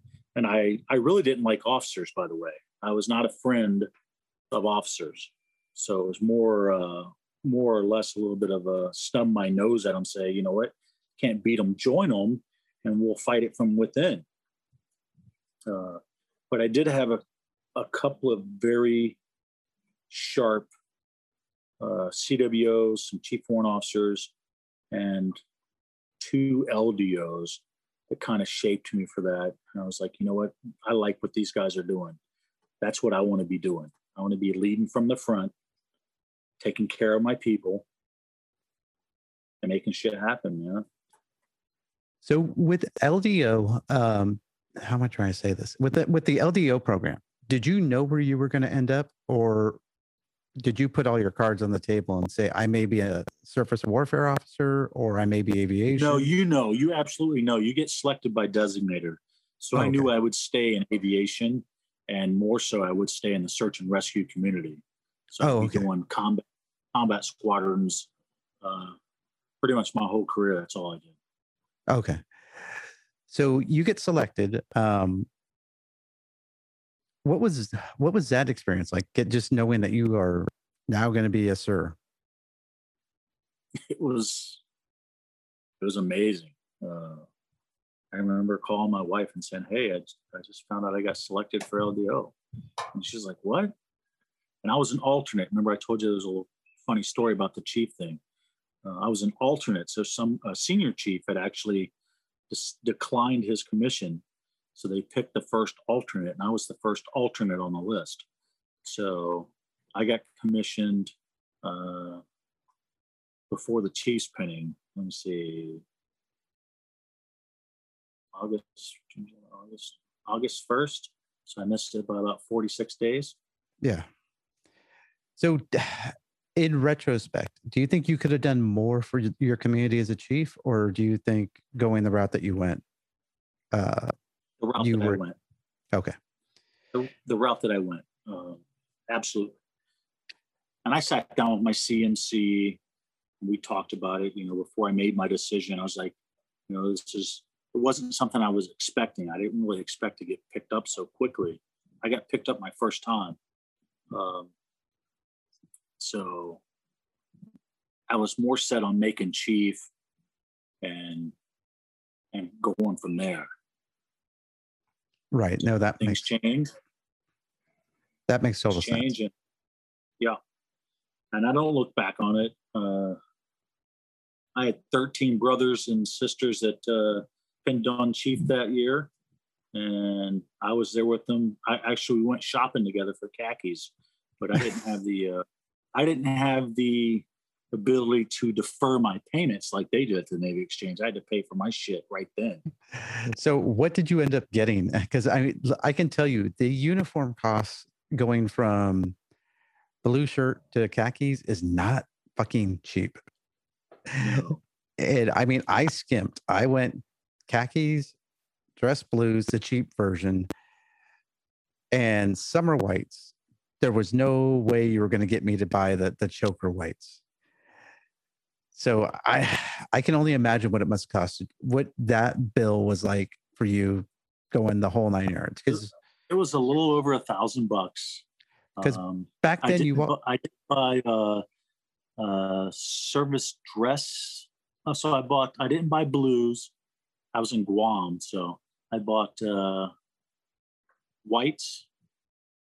Um, couple pairs of khakis. Uh, you know the combo cover, all that stuff. Uh, so did you buy the tropicals? Did you get the little uh, I officer didn't. shorts? I regret that. That's a regret I have. It's not getting the tropicals. Did you ever helmet. Did you ever see anyone actually wear those things? in Guam? They wore it all the time. Really? I Yeah. have never seen someone actually in the tropicals. They make an enlisted version of that. Do they really? Dung, they made a dungaree version. Dungaree shorts with knee-high socks. Yep, it's pretty crazy. I've seen it. Oh, that's so disturbing just thinking about that. I, I mean, I honestly do miss the blue shirts to the khakis, but see, uh, yeah, there's just certain things that should never be seen, and that's dungaree shorts. Yeah. Oh God. Um, so you do the LDO thing. Where do you go to LDO school at? Pensacola. Okay, so you're back here in the states when 9/11 happens. Yeah, I'm sitting in Pensacola, Florida, in the middle of a English class. Huh? English. We're I- taking English. You had to- You had to take class? English. yes. So I am kind of curious before we get into the 9/11 thing. Um, you had no high school diploma. Uh, so while I was in Norfolk, uh, after Haiti, when I came back before my next deployment, which is only like three months later, by the way, uh, I had an officer engage with me. He's called our maintenance officer. So he was a Mustanger in LDO. And he made me go get my GED and Oh, okay. apply for Seaman Admiral program. Not seaman from admiral, but seaman to admiral. Seaman to Admiral. Yeah, because we used to call it the other way. um, okay, so you so you did get your GED, but basically, in terms of becoming an officer, you had the longest shot in the world. High school dropout gets his GED in the ni- like eight years later. Did you do any college while you were in? I did. I went to college uh, as soon as I got commissioned. I, Oh, I before had that. gone to college. I'd gone to college when I was an E five Okay. as well, uh, and taken some. I was an EMT, and I took some philosophy and kind of fiddled around with college. Um, but then when I got commissioned, I went to school at Embry-Riddle. I went to school pretty much full time. Um, because I was on shore duty, my first tour as an ensign, I was on shore duty. So I went to I went to college, got my associates banged out, and I don't know about a six months. Then uh, went on to my bachelor's and just kept going. Okay. So you're again, you're still a super long shot for the LDO program. You pick it up, um, which is an amazing feat in itself. You're sitting in this English class. It's what an hour. So we're in the same time zone. Um, so you're an hour behind. So it must have been what seven, seven fifteen in the morning, and a plane crashes into the World Trade Center. Obviously, you didn't know that right at that time. When did they tell you something bad was going on? So the guy sitting next to me had a BlackBerry. You know, Okay, the- Yeah, the old school. BlackBerry phones. Yeah. Yep, he had a BlackBerry. He made a fortune on BlackBerry stuff, by the way. He had a BlackBerry, and he got a text or whatever they called it, SMS, back in the day before text was text. But uh, yeah, he got this message. And he's like, "Hey guys, we need to be watching the news." So of course the instructor's like, "What's going on?" It's like somebody just uh, crashed into the twin towers. Uh, so of course we turned the news on it. Everybody in the room. There's 45, maybe 45 LDOs and warrants in this room, and everybody's ready to go to war. It was crazy. So as you're watching this, um, did you guys? What were you guys thinking? We shouldn't be wasting time going to this school. We should be out there doing what we know how to do. But I mean, did you guys know right away that it was a terrorist attack, or No, absolutely not. We we knew, you know, as as they released it to the rest of the world, that's when we knew. I wouldn't have any inside tipper. But I mean, did you guys did you guys see the second plane hit? I did not. Oh, okay, I saw the the like the replay of it. yeah, but you didn't see live the. No, So, yeah, how much longer did you have to stick to that school then before you got back out to the fleet? Uh-huh. That's a loaded question, Tommy. I didn't get back out to the fleet. I went to shore duty next. That's true. Well, So I mean, about uh, outside of out, outside of the classroom, better way of so we had it. about three more weeks. We graduated, and I went to this. I think you're gonna like this. I went to Pacific Missile Range Facility, PMRF, Barking Sands, Kauai, Hawaii. Okay. So, were you on the receiving end or the uh, firing end? Definitely receiving. really? So, what did the freshly minted butter bar have to do over at the range? Um, so we had a small, uh, it's called an OMD, organiz- organizational maintenance detachment or maintenance uh, department, depending on who you ask and when you ask them, by the way.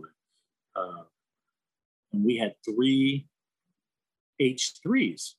And what we would do is we'd go out and support the range uh, by picking up the um, torpedoes. Oh, okay. Wait. Please tell me that they were test torpedoes, not live ones. No, they were, they were test. okay. Um, so, how long were you there for? Well, I terminated shore duty almost right away. Okay. So I was there a little over two years. It was a great tour. When I look back on it, I wish I'd have just stayed because uh, it was just a great tour for my family. Being on Kauai. I mean, that seems like And it's a there I went. I went right back to Guam. So this is what 2003, around the time that the uh, the Yeah, I- 2000. Iraq. it was actually beginning in 2004. Okay, so Iraq had already kicked off. So as a guy who spent the vast majority of his time in combat uh, helicopter squadrons, how would you, left feel? out my you left out my Iraq time in '98. no, we talked about that. We did. Yeah, real briefly. You said you you went in there and helped with the humanitarian stuff. And No, that was 90. I That thought was said- 94. Oh, okay. Let's jump back to that then. So we're kind of all over the place, but it's all good. I mean, that's what this whole conversation. So, what were you doing in Iraq in '98? Uh, we were part of the bombing that happened in Iraq in 1998. That's right, Desert Fox. I think is what it was called. Fox. I think that's what it was. exactly Called. right. That's So, exactly what it was called. did you guys actually uh, release ordnance yourselves? No, not as a helicopter. Uh, we did a lot of intel planning with the, I say intel planning. We did a lot of intel mission support. Oh, okay. Uh, before, uh, and then some some loggy, some logistic stuff afterwards. But no, we weren't dropping bombs or anything. Okay. I mean, our helicopter wasn't. The battle group obviously was. Yeah. So So this is going to sound really weird, and um, but maybe you'll get the perspective of it. Were you guys ever airborne during um, one of these times when we launched a whole bunch of uh, tomahawks or uh, launched ordnance from the ships? Uh, no to tomahawks that I know of, and yes to ordnance from a ship. What was that like being above it as it's going off? It's pretty crazy to hear it. Oh, to hear it, I wouldn't even thought about hearing it. Yeah, You're not really seeing it. I mean, you can see uh, like the concussion, not the concussion, but the uh, the recoil of the guns. Like I was on a DDG. Um, you can see the recoil of the guns, but you're not seeing a projectile. I mean, the DDG, it's shooting a, a Volkswagen four miles into the beach. Right. Right. No, I just meant um I was thinking I don't know why in my head I had you were doing this at night where you'd see the big flame pop out the gun. No, That's goofy me. So let's jump back to you being it with combat squadrons. This whole your basically your whole career so up up to this date, freshly, like I said, freshly minted butter bar. No offense to butter bars, but we got to tease them when we have the opportunity. you have to. yeah my my uh my second cousin just got commissioned as a fresh butter bar yesterday out of out of Very college good. yeah so she's going to get a lot of shit for being a butter bar but Yep. um how are you feeling about not being being at the range when there's all these guys doing missions into afghanistan iraq's kicking off are you wanting to get back in the bird and be in the- in the shit? was- that was probably my toughest period, you know, going from, and I use this term loosely, uh, but being operational right uh, and first person to something to being more of an administrator of that operation, which is what I'd become. You know, I was now a, a, a, a manager of the flights uh, and stuff like that. But um, I missed it. I missed it greatly. I turned in my, uh, I turned in a letter of resignation uh, about two years after I got commissioned and said I wanted to go back and be a, uh, By then, I'd have been a senior chief. I wanted to go back and my enlisted rank and do the same old stuff. and i from the history i know that obviously was not accepted It was not accepted.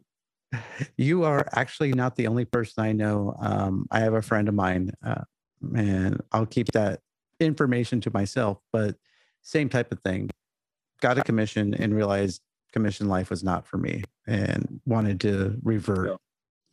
the navy just and it's funny because i did the research on it the navy really does not have a path to do that No, they don't. They don't have the manpower structure for it.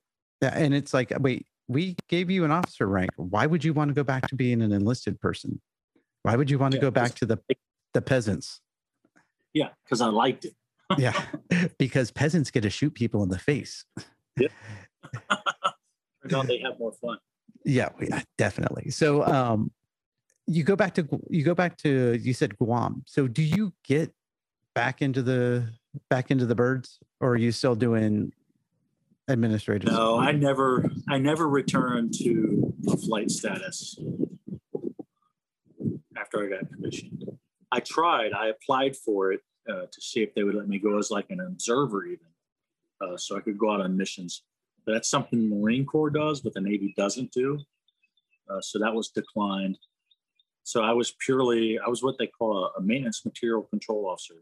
I was responsible for making sure that our maintenance team, you know, at that time, I think we had 325 people, uh, that they were taking good care of the 20 aircraft we had. Oh, wow. Yeah. So we would deploy. We had ten detachments at that squadron. So that's two planes per detachment. So do you guys do you deploy with them like when they go out to sea? Do you go with them then, or do you stay in Guam? No, that's something that came later as we transitioned to HSC from HC and HS. So we married those two squadrons up, and then you started deploying as a whole squadron. Oh, okay. Which a little bit different because you had fewer airplanes and fewer people, so it was like a super detachment actually, but they called them squadrons anyway. So so uh, I, I say this kind of jokingly. Did you guys ever get into a combat zone then on your deployments? For where? Uh, for for any of your future deployments after you picked up uh, became an officer, did you ever go into a combat zone where you Uh, sent we birds went in? to- yeah, we went and did a. I did an air ambulance detachment, Naval Air Ambulance Detachment. I don't know if you've heard of that. NAD twenty five fifteenth. That was Okay. out of uh, Camp Buehring, Kuwait. Um, So the the reason why I said I referred to this kind of humorously, um, you always see the pit. You always see the old maintenance guys from movies when the birds would come back shot up, yelling at the pilots like, "How did you get my bird shot up? Did you go attached to your aircraft?" I did. I knew all my aircraft intimately. Uh, you know, if you look at the books every day, uh, you know what's going on, and you're out there walking around. You know, management by walking around. Remember that? Yeah. and uh, so you know what's going on. Uh, but I never gave the pilots a hard time. I think their job was tough enough already. Yeah. And the same with the crew. I respected that because I'd been there. It was like, hey, you guys just tell me what's wrong with it, and we'll worry about how it got that way later. But we're going to fix it. You know, So first, uh, first, first uh, step in solving a problem is identify you got a problem. Yeah. So I got to ask, did you guys ever lose a bird? Yes, I've lost uh, about a dozen friends uh, to helicopter crashes. Oh wow. Um, Wow.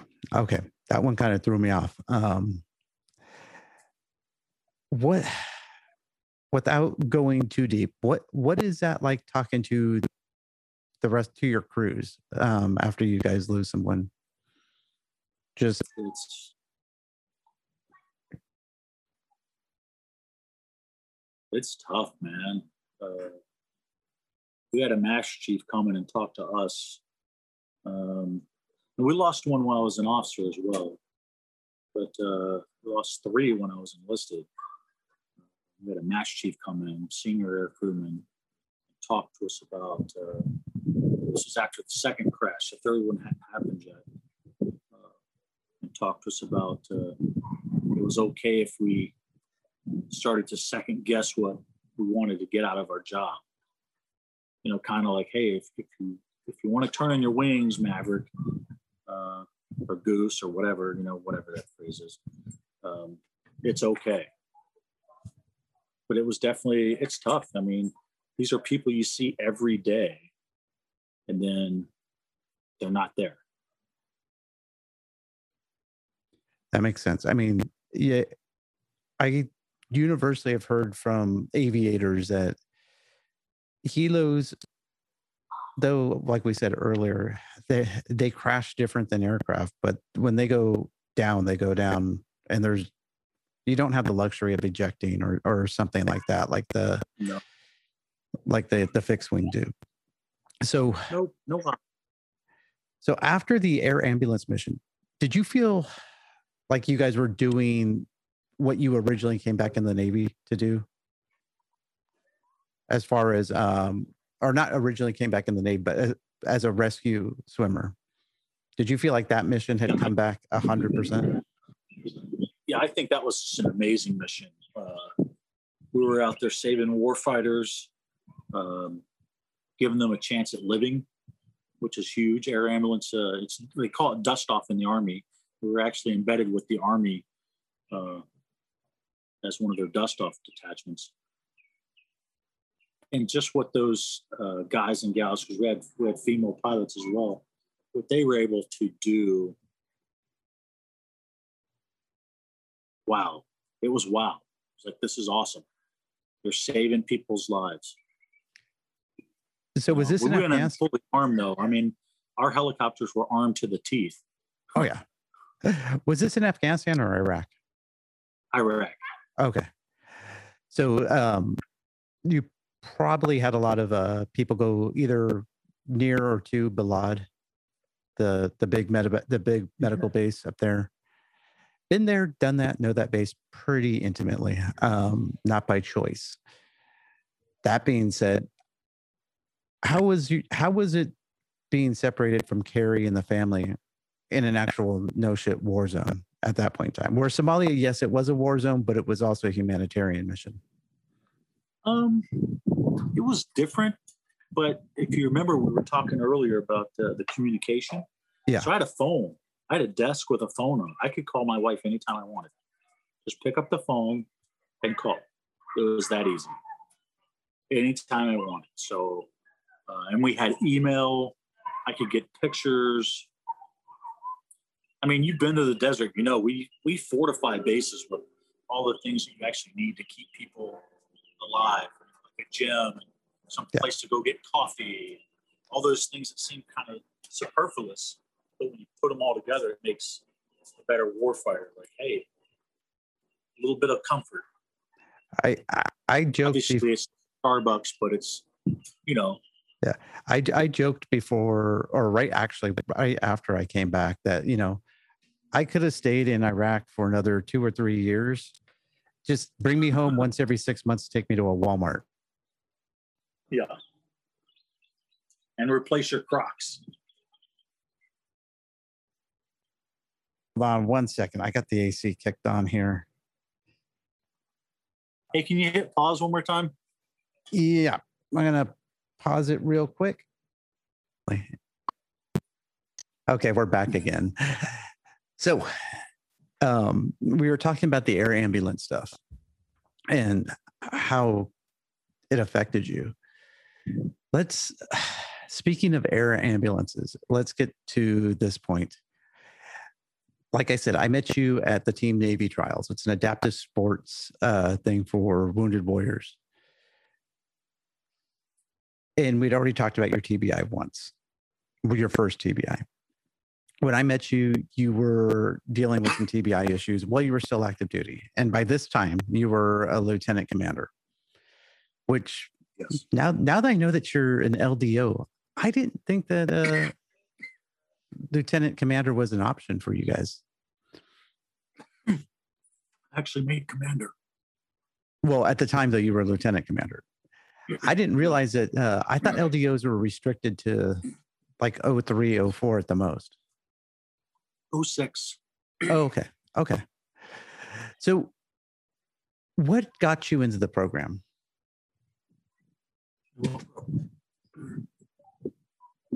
Into the Into the Wounded Warrior program? adaptive. Uh, sorry. Don't choke to death on me. Master Chief Georgia Monson. She got me into the program. Was she She was seeing? with uh, Was she What's seeing that? some? Was, was something in you changing that um, made you concerned about TBI? Or uh, I was going through rehabilitation post TBI, post Walter Reed. Met her at rehabilitation at the Polytrauma Star program in Richmond, Virginia. And uh, she she introduced herself and asked me if I was interested in. She asked me a whole bunch of stuff, truthfully, but she could tell I was physically fit. And she's like, "Hey, would you be interested in adaptive sports?" I was like, "I don't know what that is, but sounds like something I would like." so, real quick, um, I think we. I think I missed something. So, what was it that got you into? What was the TBI? What was the the root cause of the TBI at the time? So it was compounded TBIs, okay. and I wound up with a brain disease. Oh, okay. So, So, but the final, what's that? oh no, go ahead. Go ahead. Yeah. So over the course of my enlisted career, I probably had,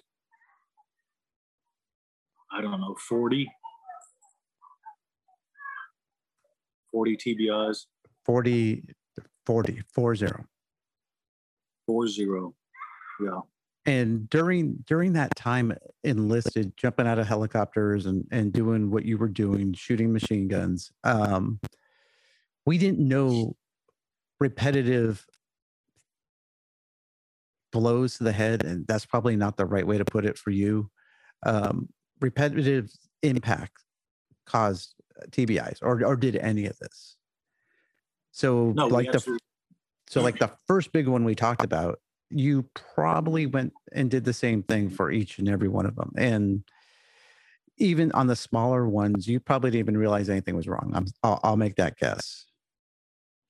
No, you're right. I mean, uh, like the 50 cal, shooting an unsuppressed 50 cal, each instance, and I didn't log these as instances in that 40, but each instance of shooting uh, is considered a TBI because it's unsuppressed. If you're shooting a BMG 50 cal, uh, the GAU-21 is a little bit different story. We we figured it out uh, at some point, but uh, you know, we'd come back from you know fire X whatever, and you'd have just some an amazing headache, just amazing headache, and you know your vision would be a little bit off, everything about you would be a little bit off, but you just kind of shook it off. Everybody else was feeling the same way, and you just kind of shook it off. Everybody's John Wayne. And and now in 2000, what year was it? 2015, 2016. Was there had the attitudes changed? I think so. Uh, they brought in some of the pilots I flew with back when I was enlisted and interviewed them, which was really cool for them to do that. Um, and talked about some of the different uh, rescue scenarios that uh, we'd executed. Uh, high altitude, I did a just shy 12,000 foot rescue. Um, uh, rough seas, pulled 13 people out of the water uh, in 25 foot seas. So just stuff like that. They interviewed them and talked to them about the different uh, environments I'd been in. They're like, hey, this guy's got innumerable TBIs. And we weren't tracking those. So, what's the policy now uh, for guys who are in your situation? Not um, not retired, but I mean like active duty guys jumping out of helicopters, sitting on door you know, I don't, I don't think a lot's changed. And I reach out to that community. I've talked to them. I've talked to the leadership in the community. When I say leadership, the enlisted leadership, because that's that's where the, the problem lies. You know, that's what the damage gets done to our our troops. Um, pilots have their own set of problems, but uh, I think they're still fighting that fight, Tommy.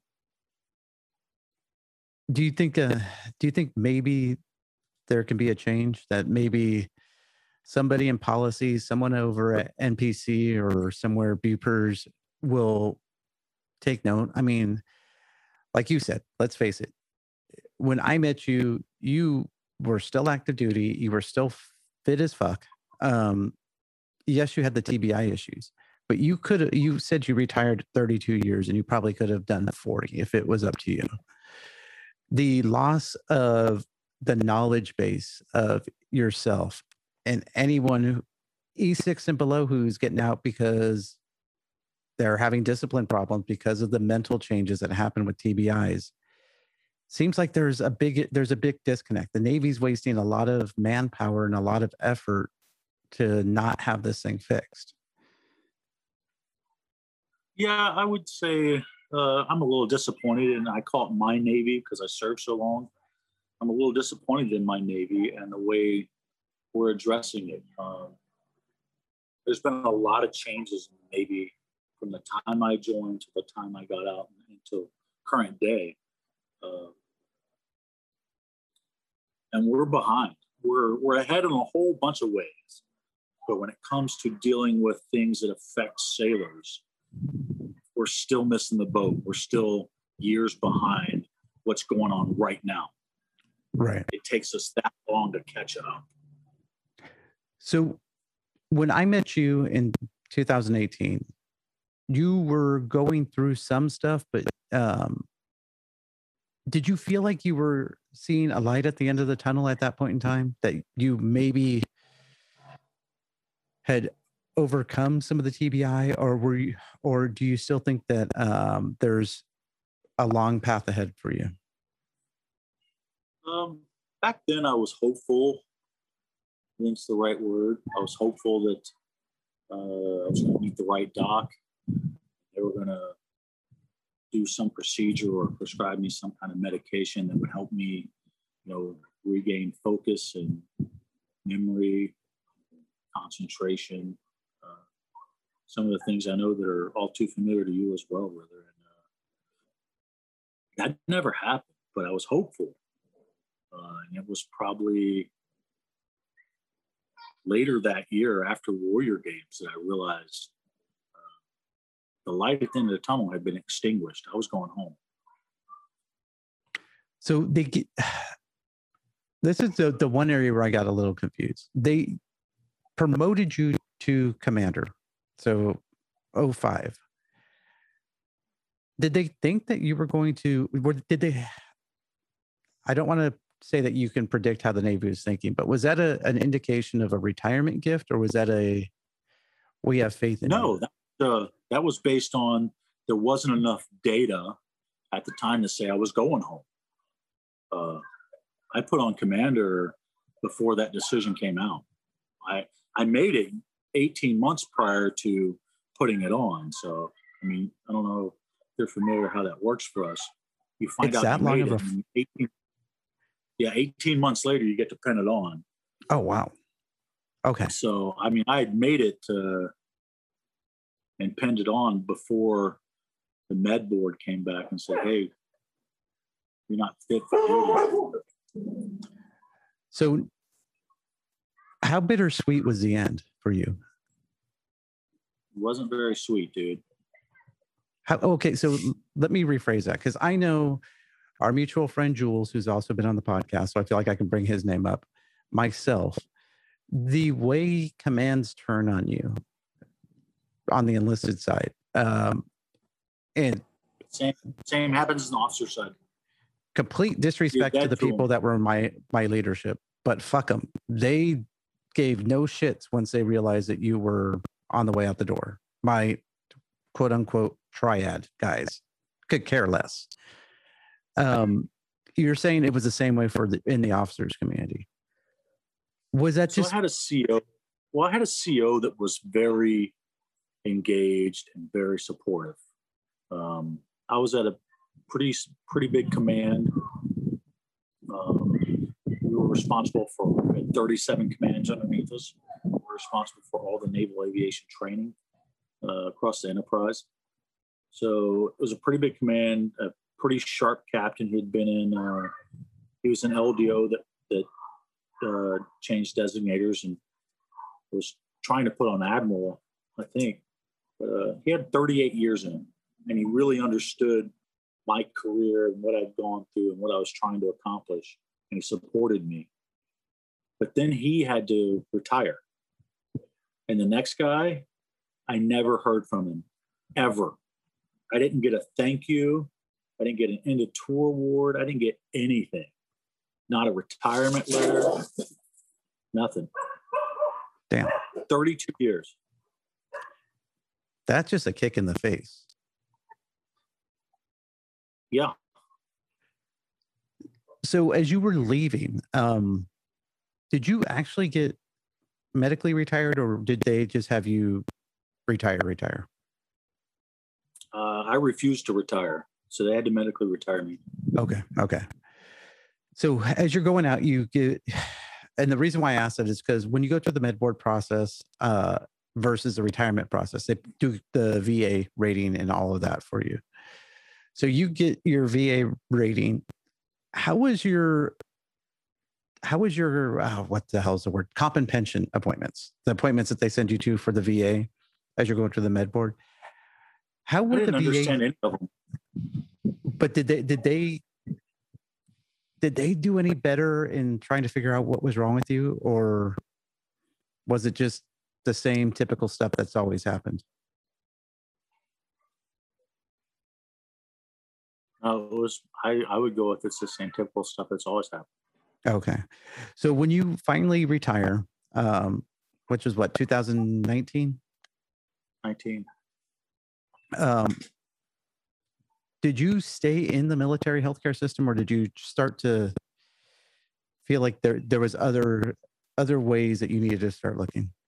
Uh, initially, we, we tried to stay within uh, for continuity of care. and something I know it's it's near and dear to you when it comes to taking care of a patient. Um, we wanted the continuity of care. As things have progressed along the way, uh, my wife, who's my biggest advocate, has really been pushing that I go with civilian doctors. Um, so I can get that continuity of care and I can get the level of expertise that I need instead of just whoever they stuffed into a job. Yeah, yeah, I I I know that uh, the pri- the primary cares here are all interns, so two years and they're gone. Um, in your case, did you try the VA at all once you got retired, or Yeah, how were they? I did. In fact, I, I'm still in the VA. I have a VA appointment coming up. As a matter of fact, uh, when they medically retired me, they made me TDRL. So I'm not permanently retired yet. They made you TDRL. Yes. You should make them find you fit and reinstate your commission. So I told them that already. Uh, why would they? That makes no sense that they would make you TDRL. It doesn't make any sense. I have a TDRL appointment here in like a week. Uh, That's probably the one where they'll say, "Okay, we're going to make you permanent." But it, it's ridiculous. so. It, it It's a gets- waste of money. Yeah, it, it- it's a complete and utter waste of time, especially with your condition. Um, and if you're not getting any better, it, they knew this going in. But without just sitting here bashing the Navy, because I too save my Navy. I still do. I every single year I'm still out there with the new chiefs, doing what we it. do. Yeah. Own it. I was singing Anchors Aweigh at the end of January at one o'clock in the morning with all the new chiefs in front of the Corpsman barracks, which I'm surprised Chris didn't get relief for, but we did that. um, all of that being said, I love the Navy. I know you do too. I do. What would you tell the Navy if you could get up in front of the Surgeon General and the CNO? I would tell them to commission a committee of TBI survivors like yourself, myself, that would be their direct representation when it comes to talking about TBIs and the effects and impacts it has on our sailors today. Yeah. You know, somebody who can get down in the deck plate and and give them an honest answer. see i feel like i'm in very charted territory to to a certain extent um traumatic tbis being as a as a va optometrist once told me in his opinion there were two different types of tbis he was involved in a 60 mile an hour um, automobile accident and he compared my tbi to his he's like i had a low velocity tbi which means there was bleeding on the brain there was it was a very obvious concussion. He's like, you had a high velocity TBI due to the bomb. And it, when they, when you die, they'll probably cut your brain open and see micro tearing all throughout the neurons. But it's not something that, with the technology we currently have, can be imaged. You now I fall, cannot you now fall into a weird third category, which is cumulative TBIs. All of us, that that optometrist, yourself, myself, had at least two or three, if not like you said, 40 TBIs before the big thing hit. You are closer to like an NFL player type TBI. I've been diagnosed with CTE, chronic traumatic encephalopathy. Okay, so you did get the CTE diagnosis, where it's just repetitive blows to the brain. Your your brain bounces around in your brain housing group and gets damaged. Sometimes it's enough to be seen on imagery. Sometimes It's not, but it all affects the wiring. I mean, let's face it, the brain is an amazing thing, but it is a sensitive electrical bitch that can go haywire really That easy. we know very little about. yes, That we know very little about. exactly. So let's finish this up with a brief recap of something that happened last year. Um, I know you weren't able to come out to the team thing that happened in January, but immediately after January 2020, something weird happened. The the world exploded with this little tiny virus thingy. Do you remember that? yeah. How did COVID affect you guys? And I mean, obviously, you're living in Florida, so it's a whole different world than even Texas. But how did COVID affect you guys? Um, it isolated me even more than I already am. I mean, uh, as you know, PTSD, people who have PTSD don't usually talk about PTSD, um, but they take measures to avoid certain things. So Right. I'd already taken some isolation measures, but uh, COVID really added to the isolation and it made it pretty tough um, for me and my service dog, uh, not to mention Carrie, who had to put up with me all the time uh, because I wasn't able to get out with my dog and interact with uh, the people that I actually cared about, like Jules. Uh, Right. So it's pretty tough, man. Do you think uh, your care suffered because of COVID and all the different? Absolutely, they canceled all my appointments. That's why I said I would. Uh, we were migrating towards uh, civilian care. The VA canceled all my appointments. So I was recently in a car accident, um, and I I do not think I got a concussion. But what I will say is a lot of my um, TBI symptoms have come back with a vengeance. I'd say you got a concussion. Tom. Sorry. I, I think it was just an awakening. That being said, I was fortunate enough to not have it. It was after the the reopening here, but I could not imagine going through that with all the shutdown that we had, um, and some of the restrictions that we're seeing. As far as like my some one of my doctors, I screwed up my Achilles. I had an appointment the week after I came back from a sailing thing, and nope, can't see you for two weeks. You have you can't have anyone to your home. It's gotten a little bit over the top, and I think it really does affect us all negatively. I'm since we were here and we took that brief break, I had a phone call and they want to do a tele a tele um what is it Telehealth. telehealth for an initial appointment for TBI type symptoms. You and I both know that doesn't work. You can't do a TBI screening remotely. You have to interact with the patient. I remember some of the most basic tests, which was like stand with your eyes closed and have your hands out. And how often do you? You can't do that through uh, telemedicine. So what? What do you think is going to happen to all the people who have been going through what you've been going through who haven't been able to get the care, including yourself. Do you think in the long run we're going to have a some really bad outcomes because of that? I think there's going to be a bow wave of folks that once the care comes back online, um, even as limited as it, it is normally, I think there'll be a bow wave of people who are going to need some significant time in front of the doc. Uh, so the doc can say, hey, this is some help we can get you, or maybe it's a little medication. I mean, I wasn't a huge fan of medication, but I'm doing better today because of medication. So I'm I'm a believer. So, do you, what about alternatives? Have you looked into alternative medications, alternative practices? We have, I say we, my wife and I, I mean, all my kids are in the military. So doing um, like medicinal marijuana, which, you know, almost every doctor I have has recommended that in the recent months. Uh, neurologist, uh, even my optometrist, my neuro optometrist. Uh, the problem with that is if I go visit my kids and they live on base, Yeah, I can't take my medicinal marijuana with me. no, no. So I- I was no thinking- real consent for that. I was actually thinking more of a not necessarily the marijuana, but some of the mindfulness practices, some of the uh, naturopathic doctors, uh, things like that.